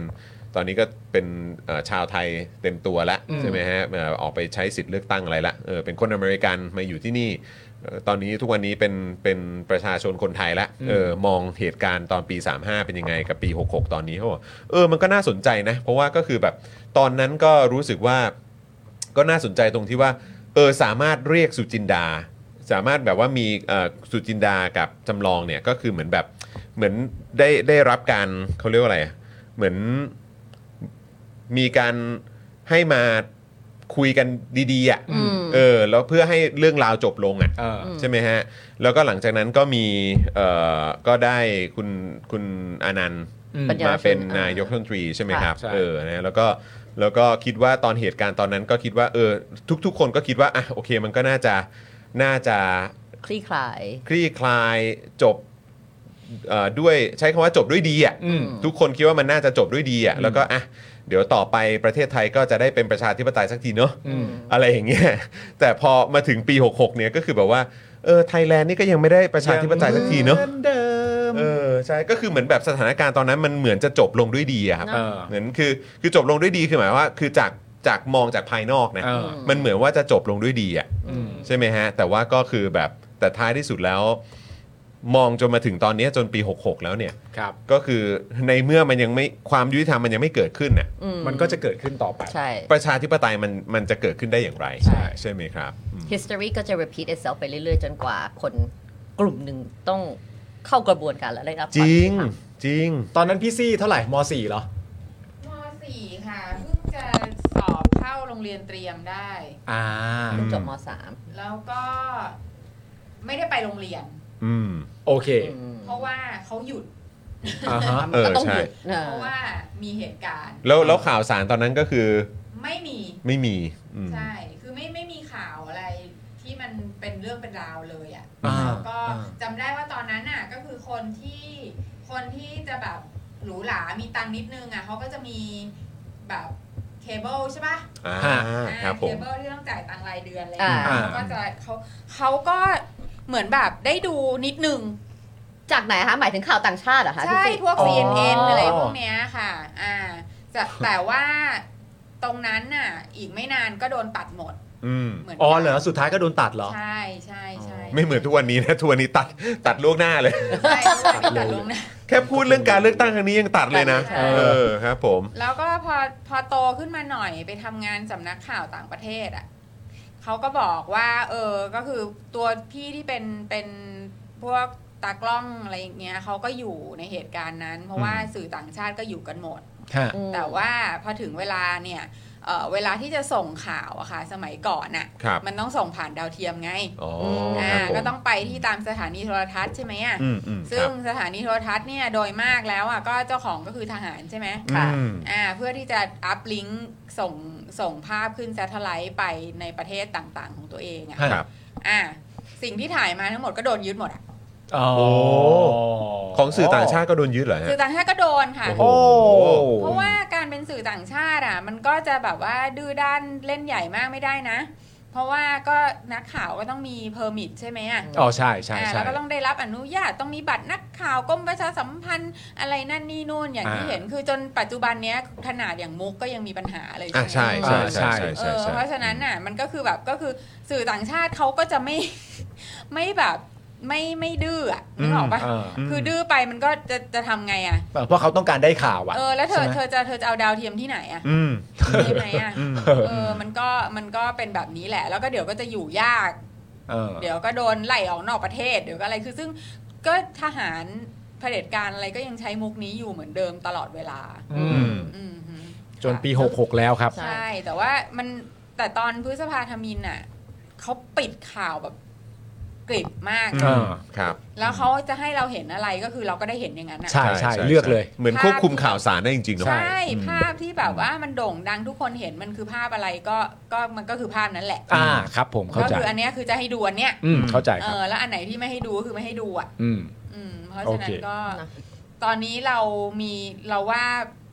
โอกาสมันมันมันดีขึ้นเรื่อยๆอ่ะใช่ไหม อื ฮะ ม เพราะว่ามี อืม อินเทอร์เน็ตมี ใช่โซเชียลมีเดียเข้า ใช่ คุณไม่สามารถปิดทุกคนได้แล้ว มั ล่ะ นไม่ มันกลับไปเป็นแบบนั้นไม่ได้อีกแล้ว ใช่ ครับ คุณจะจอดำใส่เราอีกไม่ได้แล้วล่ะ อืมอืม ใช่ นะถ้าพูดถึงทั้งหมดเลยนะ ไม่ว่าจะเกิดตั้งแต่ 3 5 4 9 อืม 5 3 5 7 ครับ ต่างๆเลยนะ แต่ว่าถ้าก็ถ้าพูดจากของ experience ของตัวเองที่อยู่ในในในยุคของของสมัยใหม่แล้วไม่ใช่นั้นเนี่ย ก็ต้องยุคเท่าไหร่ 4 9 5 3 ที่ว่าแบบนะรุนแรงหมายถึงว่าถ้าไม่ไม่ได้ไม่ได้เกี่ยวกับเรื่องของแค่คนเสียชีวิต แต่หมายถึงว่าความแตกแยกที่เห็นในสังคม แล้วภาพมันติดตาเนาะ มันชัดมากด้วยโดยเฉพาะเหตุการณ์ 53 ที่มีการแบ่งฝันอย่างชัดเจน หลายคนก็เลิกเป็นเพื่อนกัน อืมอืม ครอบครัวแตกแยกกัน เพราะว่าบาง เป็นต่างกันแหละ ความต่างแล้วต่างต่างที่คุยกันไม่ได้และเกลียดกัน อืม โดยปริยาย อืมอืม โดยเฉพาะกลุ่มหนึ่งก็จะดูข่มอีกกลุ่มหนึ่ง อืม ไปนะตอนนั้นอะไรอย่างเงี้ย อืม หรือแม้แต่เนี่ยตอนนั้นก็มี Facebook กันแล้วเนี่ยเราก็เห็นกันอยู่ดีๆ ก็แบบ โอ้โหทำไมด่า อืม ทั้งทันที่เป็นเพื่อนกันแต่ด่าอย่างกับแบบว่าเราคือศัตรูมาตั้งแต่กำเนิดกันเลย อืม เนอะว่ามันแบบ ตอนนั้นมันขัดแย้งกันรุนแรง อืม จริง ๆ นะว่า อืม ถ้าใครแสดงความคิดเห็นที่ขัดกับอีกฝั่งหนึ่งนะแบบ อืมอืม โอ้ยูเคนแบบ แล้วมันดีไหมที่พอเขาแบบ สลายไปเลย แตกแยกและขัดแย้งกันรุนแรงแล้วทหารก็เลยเข้ามาเป็นตัวช่วยอะในการยึดอำนาจของประชาชนไปหมดเลย แล้วก็สงบความขัดแย้งนั้นทั้งหมดเลย อันนี้เธอว่ามันเป็นไง ไง บ้าง ก็เราก็เห็นเขาแล้วบกธง โอ้โหแต่ว่าตอนนั้นเขาก็เอาดอกไม้ไปให้กันนะ สมัยต อั อน น 49 ที่เราขับรถ นี่ย วันที่ฉันไปตัดผมอันนั้นคือห้าสามปะที่ตัดผมแล้วรถติดอยู่อโศกสามชั่วโมงอะที่จอดำอ่ะ ห้าสาม ห้าสามใช่ไหมไปตัดผมอ่ะแล้วก็แบบว่าอยู่ดีๆก็ก็จอดำตอนสองทุ่มใช่ไหมทุ่มกว่าๆเพิ่งกินข้าวเย็นเสร็จแล้วอยู่ดีประกาศว่าแบบโดนยึดอำนาจอ่ะน่าจะห้าสาม เฮ้ย ใช่ไหม ไม่ถ้า ห้าเจ็ด สามถ้าน่าน่าคง 57 มากกว่า เพราะว่า ห้าเจ็ด ห้าห้า ถ้าเจ็ดอันอันนั้นที่ไม่รู้ว่า ห้ ไป ส ตัดผมแล้วกลับบ้าน ห้สมไม่ได้ แล้วแบบ เออใช่ อุ้ยตายแล้วกลับบ้านไม่ได้ แล้วติดอยู่ เอ อ อ โศกจากอีอีอีเทอร์มินอลไปอีกฝั่งนึงอ่ะ อ๋องั้นน่าจะ เส้น ห้า นั้น เจ็ด อะ ห้า ใช่ เจ็ด ปะห้าเจ็ดปะเออ ห้าเจ็ด ติดอยู่เส้นแค่นั้นอ่ะ อืม สามชั่วโมงเพราะออกไปไม่ได้เพราะทุกคนต้องรีบกลับบ้านเพราะมันเกิดเคอร์ฟิวอ่ะ อืมอืม เพราะแบบ ตามสไตล์ครับ แต่ว่า แล้วก็หาข่าวสารที่ไหนไม่ได้ มัน เพราะจอดำหมดอ่ะ อืมมันมันคงไม่ได้มันคงไม่ได้จะง่ายแบบนั้นแล้วอะครับ ครับ ตั้งแต่นี้เป็นต้นไปอะครับ เออเออเออ ต้อง 57ฮะต้อง 57 ใช่ เพราะตอนนั้นก็ ใช่ ยึด ใช่ เนอะ แต่นั่นแหละบอกว่าณณณยุคของเราอะตอนนั้นมันไม่ใช่แค่เรื่องของแบบรัฐบาลมันเรื่องของ personal relationship ต่างๆ มันมันท็อกซิกมากเลยการ ใช่ treat ใช่ใช่ มนุษย์ด้วยกันเองอ่ะ อืมอืม ทั้งๆที่บางคนรู้จักกันมานานหรือไม่ต้องเพื่อนด้วย family อ่ะ อืม ที่แตกแยกเพราะเรื่องเนี้ย อืม มันเยอะมากเลยอ่ะเพราะความเห็น แน่นอน ทางต่างการเมืองนะ ใช่ครับอืมแต่ตอนนี้แต่อย่างที่บอกไปนะว่าตอนนี้มันมันพอมีอินเทอร์เน็ตมีเอ่ออะไรต่างๆ เหล่านี้เนี่ยมันทำให้คนเข้าถึงข้อมูลได้ได้ง่ายมากยิ่งขึ้น แล้วก็ทั่วถึงมากยิ่งขึ้น จะใช้สูตรเดียวกันกับตอนแบบเนี่ยอย่างที่พี่โรซี่ใช้ให้ฟังว่าตอนปี 35เนอะมันก็ ใช่ มันก็ไม่ง่ายแล้ว แม้กระทั่งตอน 49 ก็เหมือนกันคุณผู้ชมนะครับนะฮะซึ่งก็เอ่ออยากจะถามคุณผู้ชมนะครับว่าคุณผู้ชมคิดว่าคนที่คนคนผิดอะ อืม ลอยนวลในทุกการฆ่าหมูเนี่ยนะครับ อืม มันเป็นเพราะสังคมไทยไม่เคยเชื่อว่าความยุติธรรมมันมีอยู่จริงหรือเปล่า อืม นะฮะถ้าเราไม่เชื่อว่าความยุติธรรมจะเกิดขึ้นได้เนี่ยมันจะไม่มีการมันจะไม่มีวันเกิดขึ้นหรือเปล่า อืม หรือว่าคนไทยเราเนี่ยแค่มองโลกอย่างความเป็นจริง อืม ในโลกอย่างความเป็นจริงอะ่ะมันไม่มีความยุติธรรมหรือเปล่า ผมว่าเราไม่อาจจะ มันไม่ครบ อืม มันก็ไม่ได้นะ เนอะ มันก็ไม่ได้ เรามอง จ อย่าง ๆะ นั้ คน บ ไม่ได้จริงๆนะ เรามองกันไม่จริง ๆ แต่ว่าผมอ่ะมีความรู้สึกว่าแบบนี้ว่า มันอาจจะเป็นนิสัยหนึ่งซึ่งนิสัยเนี้ยมันมัน นิสัยเนี้ยมันมาจากภายใต้การต่อสู้อ่ะ อืม มันเหนื่อย อืม มันเหนื่อยมาก อืม นเหนื่อยจริง ๆ แล้วพอเรารู้สึกว่าเราเหนื่อยจริง ๆ แล้วอะอะไรที่มันเป็นขั้นต้นที่ดูเหมือนว่ามันเรียกว่าสำเร็จแล้วอะเราจะคว้ามาทันที อืม แล้วก็เอาอันนั้นน่ะยึดไว้แน่น ๆ ว่า เออ อย่างน้อยมันก็ได้อันนี้แล้ว อืม แล้วเราก็มีความรู้สึกว่า อย่างน้อยๆ อยู่ในอันสำเร็จประมาณอย่างเงี้ย มันก็อุ่นดี อืม มันก็ไม่หนาวเหน็บจนเกินไป มันก็อุ่นดี แล้วพอมันเริ่มรู้สึกไอ้นี่แล้วอ่ะความเหนื่อยมัน คือผมเปรียบเทียบง่ายๆแบบเนี้ยมันเหมือนแบบ ผมเคยรู้จักกับพี่ๆในวงการบันเทิงหลายคน บางคนก็เป็นพี่ๆที่มีคดีใหญ่ อืม ๆ ที่สุดท้ายตอนจบแล้วอ่ะเขาไม่ได้ผิด อืม แล้วพอสุดท้ายตอนจบ แล้วพอเขาไม่ได้ผิดอ่ะหลังจากต่อสู้กันในคดีอะไรต่างๆนานานั่นนู่นนี่เหนื่อย โดนสาดโครนใส่ โดนด่าทั้งประเทศ โดนทัวร์ลงถ้าสมัยนี้ก็เรียกว่าทัวร์ลง อืม โดนทัวร์ลงอะไรต่างๆนานาหนักหน่วงมากไอ้นั่นก็ด่าไอ้นี่ก็ด่าไอ้คนนั้นก็ออกมาใส่ร้าย เยอะแยะมากมาย หลังจากคดีมันจบเสร็จเรียบร้อยอ่ะอย่างเถนตรงมากๆที่เขาไม่ได้มีความผิดอ่ะ อืม คำถามที่ทุกคนถามอ่ะก็คือทำไมพี่ไม่ฟ้องกลับ อืม ทำไมพี่ไม่ฟ้องเขากลับ อืม อืม พี่พี่เสียอะไรไปเยอะมากนะพี่กับช่วงสองสามปีนั้นที่พี่เจ็บมากๆหนักๆโหดๆทั้งที่สิ่งที่พี่รู้ก็คือว่า กูไม่ได้ทำแน่ๆอะ อืม คำตอบที่ได้มาก็คือว่า ช่วงที่กูสู้ เพื่อให้แช่เฉพาะกูพ้นผิดอ่ะกูก็เหนื่อยจนเกินไปแล้วปาล์ม มันเหนื่อย อืม กูเหนื่อยจนเกินไปแล้วจริง อืม ๆ แล้วประเด็นคือมันคือการต่อสู้อยู่ภายในระบบ อืม ซึ่งเป็นการต่อสู้อยู่ภายในระบบ ซึ่งต้องใช้อะไรบางอย่างที่อยู่ในนอกระบบอีกต่างหาก อืม เพื่อจะมาต่อสู้ อืม ให้ได้ชัยชนะครั้งนี้มา อืม แล้วพอจบเสร็จเรียบร้อยอ่ะก็ไม่อยากจะทำอะไรแล้วอ่ะ อืม เออ แล้วผมมีความ มัน รู้สึ ล้าก ว่ามันล้า ละอืม มันล้าแล้วมันเจ็บ อืม แล้วมันหนัก แล้วมันรู้ว่า mentality เรามันกลายเป็นอะไรแล้วอะ ไม่แล้วเขารู้ว่าเขากำลังถ้าถ้าจะฟ้องกลับเขาต้องสู้กับอะไร อืม ด้วยไง มันไม่ เออ ใช่แค่มันว่าความยุติธรรมมันจะได้มาด้วยหรือเปล่า เงินก็ต้องใช้นะ ใช่ เวลาก็ต้องใช้ จอห์นครับ ครับผม เรื่องเงินนี่อย่าใหญ่พูดเลย ครับผม ใช่ มันไม่ได้อยู่แค่ข้างในอะ ครับ เข้าใจไหม เข้าใจเข้าใจ ใช่ไหม เข้าใจ มันไม่ใช่แค่เช็คแบบบินที่เห็นกันมาตรง อืม ๆว่าแบบอ่ะ อืม ขาดทนายอะ เข้าใจ ว่ากัน เข้าใจ ไปอไร นั่นแหละ เงี้ย มันก็มีประเด็นด้วยแต่ว่า ส่ง อย่างไรก็ดีอะสิ่งที่มันจะเกิดขึ้นได้อะที่ประชาชนจะเห็นแล้วมีความรู้สึกสุขใจอะมันน่าจะเป็นว่าใครสักคนหนึ่งทำให้ประชาชนชาวไทยได้เห็นกับตา อืม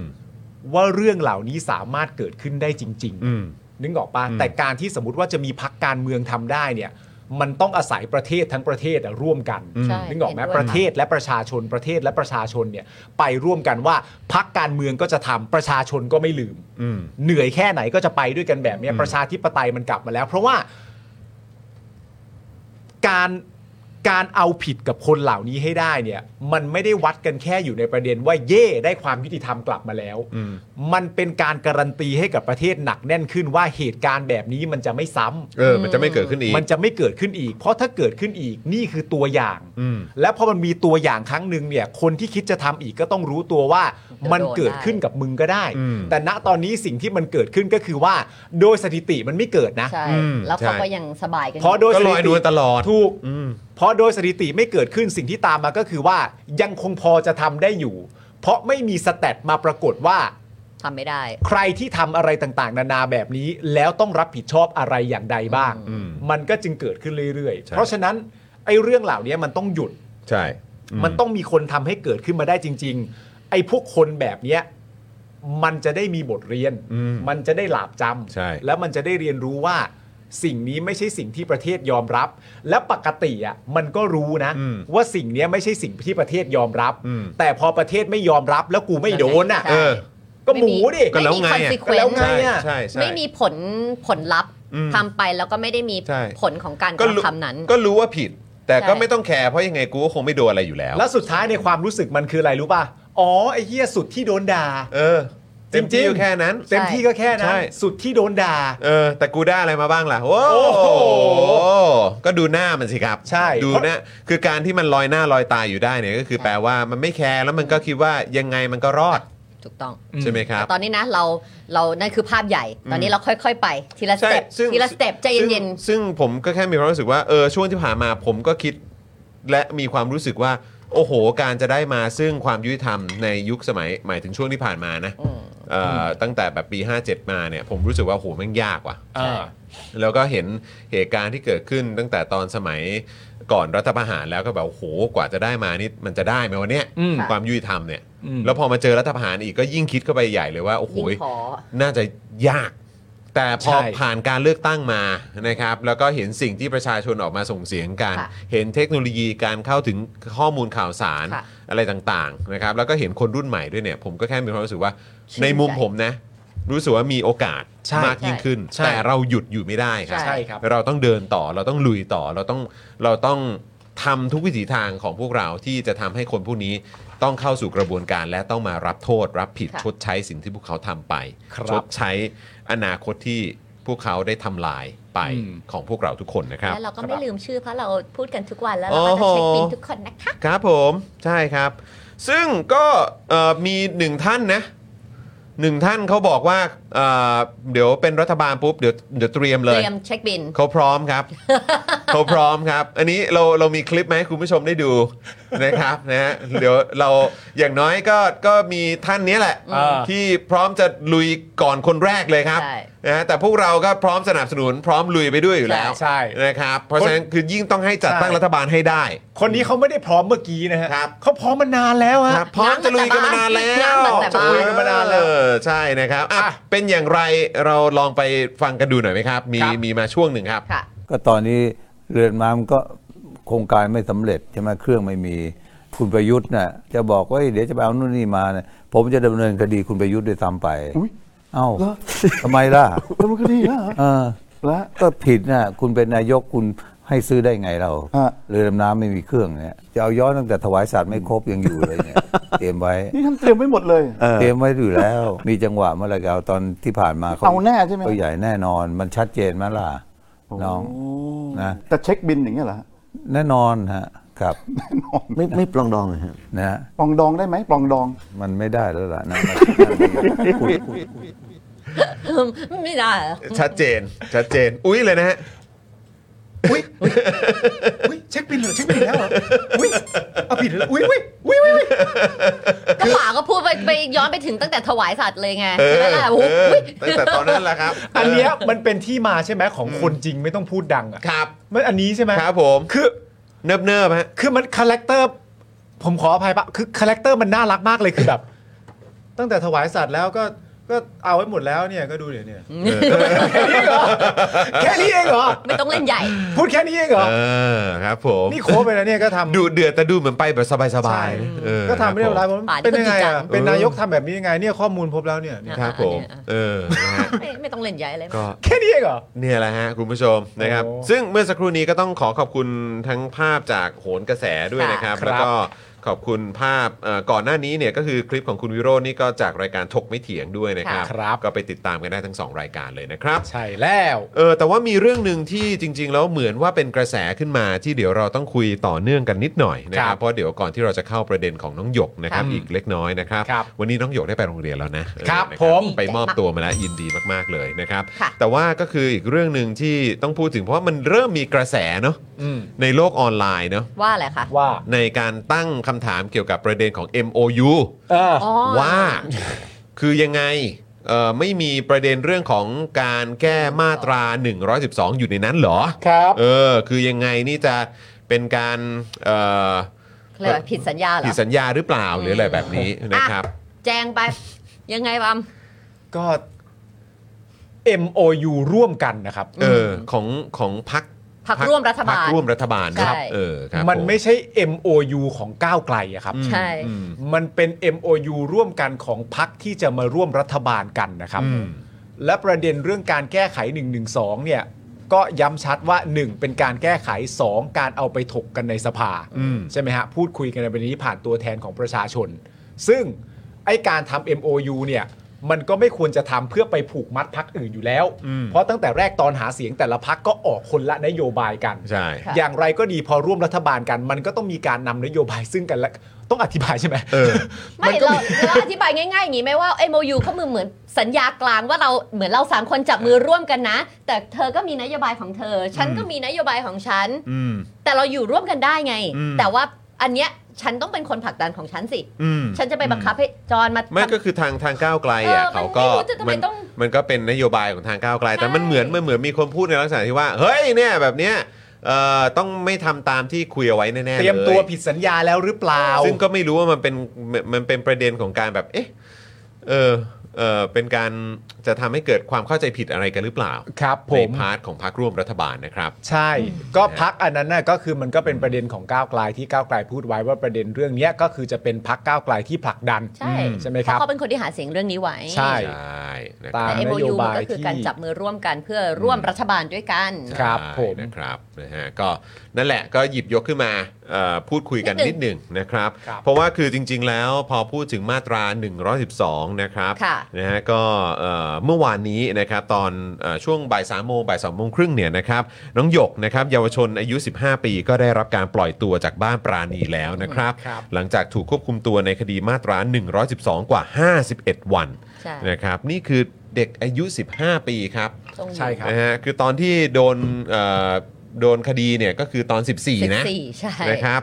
ตอนนี้ 15 ปีนะครับแล้วก็ต้องอยู่ในบ้านปราณีถูกควบคุมตัวไว้ตั้ง 51 วัน สองเดือน นะครับก่อนหน้านี้เนี่ยตำรวจสอนอสำราญราชได้ยื่นขอผัดฟ้อง และควบคุมตัวหยกต่ออีกครั้งครับตำรวจจะให้คุมตัวต่อไปตำรวจครับ ก็อันนี้คือต้องย้ำนะคุณผู้ชม เพราะว่าคือมันมีกระแสว่าปฏิรูปทหารปฏิรูปกองทัพ ปฏิรูปกระบวนการยุติธรรม อืม แต่ก็อยากเน้นดอกจันตัวใหญ่ อันหนึงก็คือต้องปฏิรูปตำรวจด้วยนะครับ ครับผม แต่ศาลเยาวชนและครอบครัวกลางก็ได้ยกคำร้องนะครับ ค่ะ โดยวันนี้นะครับอธิบดีกรมพินิษและคุ้มครองเด็กและเยาวชนได้ออกมาชี้แจงประเด็นที่หยกเนี่ยมีผื่นขึ้นเต็มหลังนะครับว่าเบื้องต้นเอ่อพยาบาลของบ้านปราณีตรวจประเมินอาการพบว่าเป็นผื่นคล้ายผื่นแพ้ สันนิษฐานว่าติดเชื้อจากน้ำบาดาลครับ อุ้ย คือบ้านปราณีก็ใช้น้ำบาดาลใช่ไหมครับเนี่ย เอ่อบวกกับสภาพอากาศร้อนอบอ้าว เลยทำให้เกิดพื้น โดยเจ้าหน้าที่ที่บ้านปราณีเนี่ยได้พาหยกไปหาหมอแล้ว แต่ต่อมาพื้นได้ลุกลามอีก จึงจะพาหยกไปพบหมออีกครั้ง แต่หยกได้รับการปล่อยตัวก่อน อธิบดีกรมพินิษยังยืนยันด้วยนะครับว่าน้ำที่ใช้ในสถานพินิษเป็นน้ำบาดาล แต่มีระบบตรวจสอบคุณภาพน้ำและสถานพินิษก็ดูแลสุขอนามัยของเด็ก ตามมาตรการของกระทรวงสาธารณสุขนะค เอ้า รับ เอ้าเอ้า เป็นมาตรการของกระทรวงสาธารณสุขที่ตอนนี้เจ้ากระทรวงเป็นใคร อ๋อ สถานพิเอ่ออ๋อเหรอครับ คุณผู้ชมครับนี่มันแล้วนี่คือไม่ใช่เฉพาะแค่น้องหยกนะ แล้วคือคน คนที่ อื่น อๆยู่ที่อยู่ใน ใน ในสถาน บ้านปราณี ที่แห่งนี้เนี่ย ใช่ สถานพินิษเนี่ยเขาก็แก้นะฮะอย่างที่บอกไปเขาก็บอกว่าพวกเราจะพลาดได้ไงคือ เรามีระบบตรวจสอบคุณภาพน้ำอ่ะ ไม่แต่ว่า และสถานพินิษก็ดูแลสุขอนามัยเด็กเป็นอยู่แล้วอะฮะ ตามอะไรฮะ ตามมาตรการของกระทรวงสาธารณสุขไงครับ แต่น้ำบาดาลยังใช้ได้อยู่อีกเหรอ ไม่คือคือเขาเขาก็ใช้กันแหละ แต่ก็คือแบบ จริงเหรอ แต่แค่ผมก็แค่ตกใจว่า เออแบบนี่คือยังไงนี่คือในสถานพินิษเนี่ย ยังไง ก็วิธีการจัดการหรือเรื่องของระบบเอ่ออุปโภคบริโภคอะไรอย่างเงี้ยก็คือเป็นอย่างนี้เหรอ อืม ในปี 2566 แล้วอะครับ อืม แล้วนี่คงยังไม่ต้องพูดถึงเรือนจำอะไรต่างๆด้วยนะครับ และเนี่ยนะฮะ ไอ้ประโยคนี้นะครับว่า สันนิษฐานว่าติดเชื้อจากน้ำบาดาล อืม ก็แปลว่าติดเชื้อจากน้ำบาดาล ใช่แล้วครับ ก็ใช่ไงฮะก็คุณก็พูดเองว่าสันนิษฐานว่าติดเชื้อจากน้ำบาดาล ถ้าสันนิษฐานนี้เป็นจริง ก็แปลว่าติดเชื้อจากน้ำบาดาลนั่นแหละครับแล้วก็บวกกับสภาพอากาศรอบอ้าวนี่ประเทศไทยครับ สภาพอากาศสามารถร้อนอบอ้าวได้เสมออยู่แล้วนะฮะ ไม่ใช่เรื่องใหม่ เลยทำให้เกิดผื่น โดยเจ้าหน้าที่บ้านปราณีได้พาหยกไปหาหมอแล้ว แต่ต่อมาผื่นได้ลุกลามอีก ก็แปลว่าหนักแล้วล่ะครับ ก็ถ้าไปหาหมอแล้วแล้วผื่นยังลุกลามอีก ก็แปลว่าหนักไงฮะ ก็แปลว่ามันมีอะไรมันต้องพลาดสักอย่างใช่ไหมฮะ มันอะไร ก็แปลว่าถ้าเกิดว่า สั สันนิษฐานว่ามาจากน้ำบาดาลแล้วรู้อย่างนี้แล้วมีการไปตรวจสอบคุณภาพน้ำอีกครั้งหรือเปล่า คือ เพราะว่าตอนนี้เขาบอกว่ามีระบบตรวจคุณภาพน้ำอยู่แล้ว แม้กระทั่งสถานพินิษเนี่ย ยังดูมีปัญหาขนาดนี้เนี่ย คือประเทศไทยเราเนี่ย มันหมักหมมขนาดไหนครับเนี่ย แล้ว คืออันเนี้ยมันก็ค่อยๆ เปิดเผยออกมาเปิดเผยออกมาเปิดเผยออกมาเรื่อยๆอะ อืม จริงๆกล้องมันคือต่างอะไรต่างๆ ทั้งหมดเนี่ยครับ คือผมว่าถ้ามีการอภิปรายไม่ไว้วางใจ หรือมีการอภิปรายกันในสภา หรือมีการจัดตั้งรัฐบาลขึ้นมา แล้วก็มีการย้อนดูถึงสิ่งต่างๆ ที่มันเกิดขึ้นในรัฐบาลตั้งแต่ปี 62 เป็นต้นมาเนี่ย ครับ หรือแม้กระทั้งย้อนกลับไปตั้งแต่รัฐบาลคอสชเนี่ย อืม ผมว่าเจอแบบ โอ้โห ใช่ เจอแบบ โอ้โห อื้อหือคือแม่งจะเฟะขนาดไหนวะเนี่ย เนี่ยรัฐบาลใหม่พอจะเข้าไปรับงานต่อเนี่ย อ่ายั ยังไง โอ้โห ก็คือผมบอกแล้วไงว่าถ้าเราบอกว่ามันอยู่มันอยู่ใต้พรมอ่ะ อืม ก็แปลว่าพรมสมมติว่าเอาสัก3ามสี่อันมาเรียงต่อกันเนี่ยมันก็ไม่พรมมันก็เหมือนบันไดแล้วนะครับ เดินขึ้นเลยนะ คุณผู้ชมมีอะไรอยากจะฝากไว้กับกระบวนการยุติธรรมของไทยไหมครับ ครับ พิมพ์เข้ามาได้นะครับ เริ่มต้นตั้งแต่เอ่อตำรวจนะครับ ที่ขออยากจะควบคุมตัวน้องหยกต่อไปอีกครั้ง มีอะไรอยากจะฝากบอกพวกเขาไหมครับ ช่วงที่ผ่านมานะครับ กับกระบวนการยุติธรรมเป็นอย่างไร พิมพ์เข้ามาได้ มีอะไรอยากจะฝากบอกถึงทางกรมพินิษไหมครับ มีอะไรอยากจะส่งต่อไปถึงบ้านปราณีไหมครับ ครับ นะฮะก็มาแสดงความคิดเห็นกันไว้ได้นะครับ เผื่อเขาเข้ามาดูแล้วเขาก็จะนำความคิดเห็นของทุกท่านนำไปปรับปรุง ครับผม ดีค่ะ โอ้โหคนมันมีความหวังมันดีอย่างนี้นี่เองเว้ย นี่คือยังไงก็คือเขาไม่มีน้ำประปาเหรอ ก็นั่นไง ใช่ถึงใช้น้ำบาดาลอ่ะ เราเข้าใจว่าน้ำบาดาลใช้ไม่ได้แล้ว เพราะว่าที่บ้านเนี่ยเคยใช้น้ำบาดาลแล้วมันก็โดนปรับมาให้ต้องมาใช้น้ำประปาเมื่อเมื่อนานๆมา ถ้า แล้ เรา ว จำ นะ กันได้อย่างในช่วงตอนที่เราเคยนำเสนอยุคสมัยที่ ถ้าจำไม่ผิดน่าจะเป็นประวิทย์เนี่ยแหละ อืม เกี่ยวกับการจัดการน้ำหรือน้ำแล้งหรือต่างๆ ก็มีการพูดถึงน้ำบาดาลอยู่เลย ใช่ ใช่ไหมครับ เพราะว่า แต่ เพื่อถ้าจะ วัน ใช้น้ำบาดาลอ่ะมันมี มันต้องเจาะอะไรลึกเข้าไปอีกกว่าเมื่อก่อน อะไรสักอย่างอ่ะเพราะว่าอู่เลยต้องเปลี่ยนเพราะมันค่าใช้จ่ายในการที่จะเจาะลงไปมันไม่โอเคแล้วไง ใช่ใช่ไม่แล้วคือยุคสมัยนี้มันก็ควรจะมีน้ำประปาแล้วปะ ใช่ คือ เมื่อไม่นานมานี้ยังก็ก็นานแล้วแหละสักพักอย่างแล้วว่าน้ำประปาคุณจะดื่มได้อ น้ำประปา ใช่ไหม ดื่มได้ ยังคุยอยู่เลย อันนี้คือแบบโอ้โห ที่สถานบ้านปราณียังใช้น้ำบาดาล ใช่ แล้วมันก็น่าคิดนะว่า ถ้ามันเป็นอย่างนี้จริง ๆ ก็คือว่าสันนิษฐานว่าติดเชื้อจากน้ำบาดาลเนี่ย ในความหมายเนี่ยมันน่าจะแปลว่า ใช้น้ำบาดาลในการทำอะไรวะ อาบน้ำอ่ะ อาบสระ อุปโภคบริโภค เหรอ ก็ก็น้ำอ่ะน้ำที่ใช้เนี่ยน้ำที่ใช้ทำทุกอย่างอยู่แล้วอ่ะ อืม ก็แทนน้ำประปาไงปั๊ม ไม่หรือมันมีน้ำ กระทุ่ บาง แบรนด์ยังน้ำบาดาลอยู่เลยสี คุณปอบ ใช่ ปาน ใช่ บอกมา รู้แต่ว่าหมายถึง เออ ว่าถ้าคุณจะยังใช้น้ำบาดาลใช้ได้ แต่คุณก็ต้องทำมาตรต้องเจาะลงไป ให้ถูกให้ให้มันต้องมีเท่าไหร่เมตรก็ไม่รู้อ่ะ อืมคุณเกียร์บอกว่าคุณจอนฝากติดตามด้วยขนาดหยกไปโรงเรียนยังโดนตำรวจฝูงใหญ่ติดตาม จริงอะฮะ โอ้แฟนคลับยังไม่ แต่น่าสนใจนะ ปล่อยำ คุณผู้ชม ถ้าเกิดว่า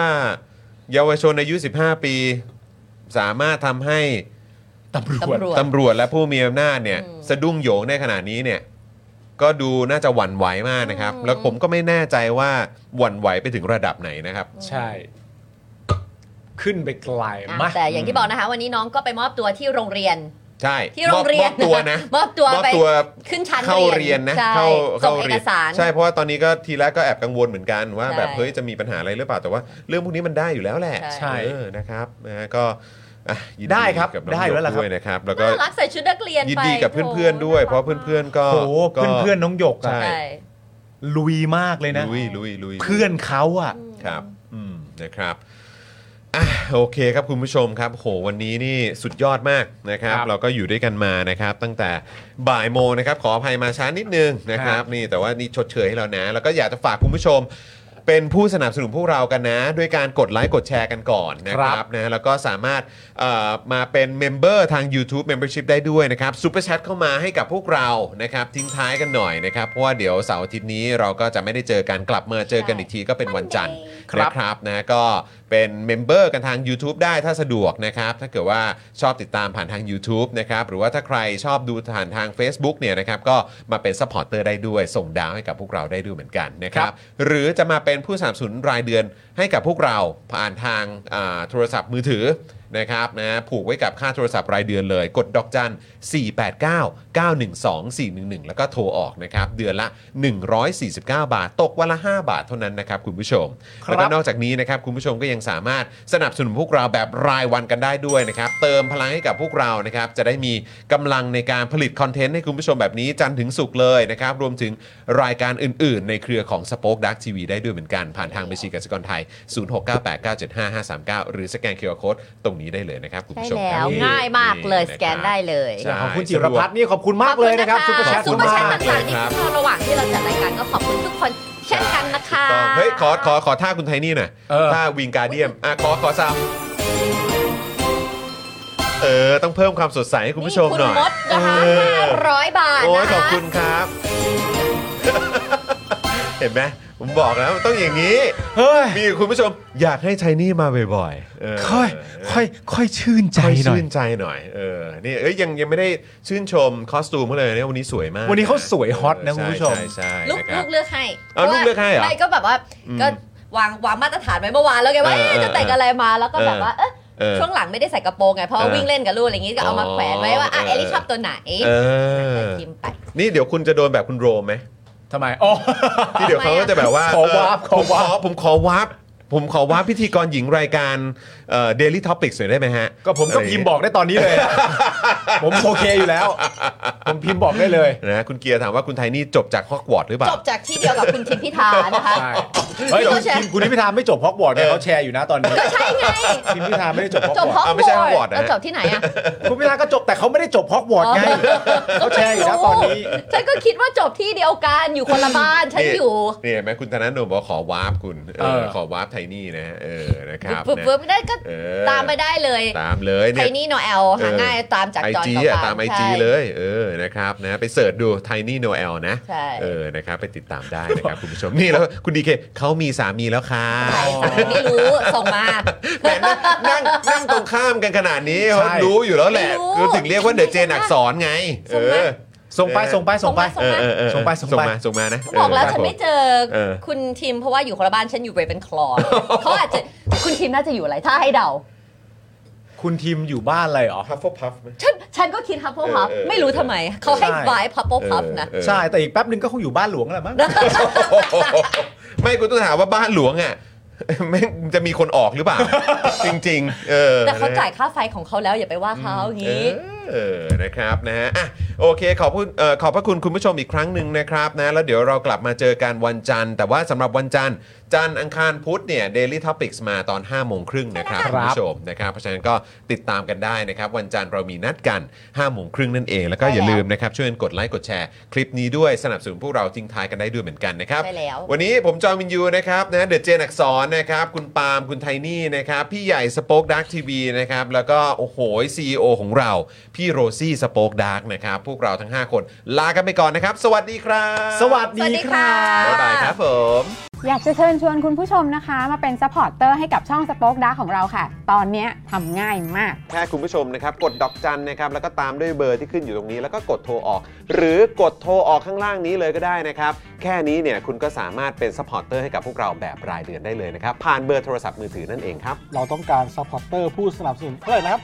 15,000 คน ตอนนี้เรามีซัพพอร์ตเตอร์5,000 คน ใช่ ซึ่งก็ได้บอกความต้องการนี้ไปเมื่อประมาณปีกว่าๆที่แล้วแล้ว เราก็พยายามกันนะครับ เรื่อยๆเรื่อยๆเป็น หมื่นสามครับ ตอนนี้เหลือห้าพันนะครับ ไม่เป็นไร เรายังสู้ต่อครับ อีกหนึ่งหมื่นคน อีกหนึ่ง ะรับ หมื่นคนเท่านั้นเอง ใช่ ใช่ก็คือเราก็พยายามจะทำให้ง่ายที่สุดนะคะ สะดวกที่สุดสำหรับคุณผู้ชมนะคะ บางทีเนี่ยอาจจะแบบว่าเออไปสมัครเป็นซัพพอร์ตเตอร์ไปทำอะไรคือแบบมันกดหลายลิงก์ ใช่ มันวุ่นวายใช่ไหม ใช่ มันบางทีแบบว่ามันไม่ค่อยแน่ใจว่าทำยังไง แต่ว่าอันเนี้ยคือง่ายมากที่สุดเลย แล้วก็ท่านใดที่สมัครแล้วนะครับ ก็สามารถไปติดตามคอนเทนต์ Exclusive นะครับ ได้ที่ Facebook Page Spoke Dark Supporter ได้เลย แล้วก็สำหรับ Supporter ท่านใดที่เป็นผู้สนับสนุนอยู่แล้วทาง YouTube หรือ Facebook นะครับ ก็สามารถทักแชทเข้าไป บอกว่าเป็น Supporter อยู่แล้วอยากเข้ากลุ่มลับ Exclusive สำหรับผู้สนับสนุนเท่านั้นนะครับ รีบสมัคร แล้วก็รีบทักแชทกันไปได้เลยนะครับ มากันเยอะๆนะคะ สมัครกันเลยครับผม อีก 1 0,000 คนจะถึงเป้าแล้ว มาสนับสนุนพวกเรากัน เย้ Daily Topics กับจอห์นวินยู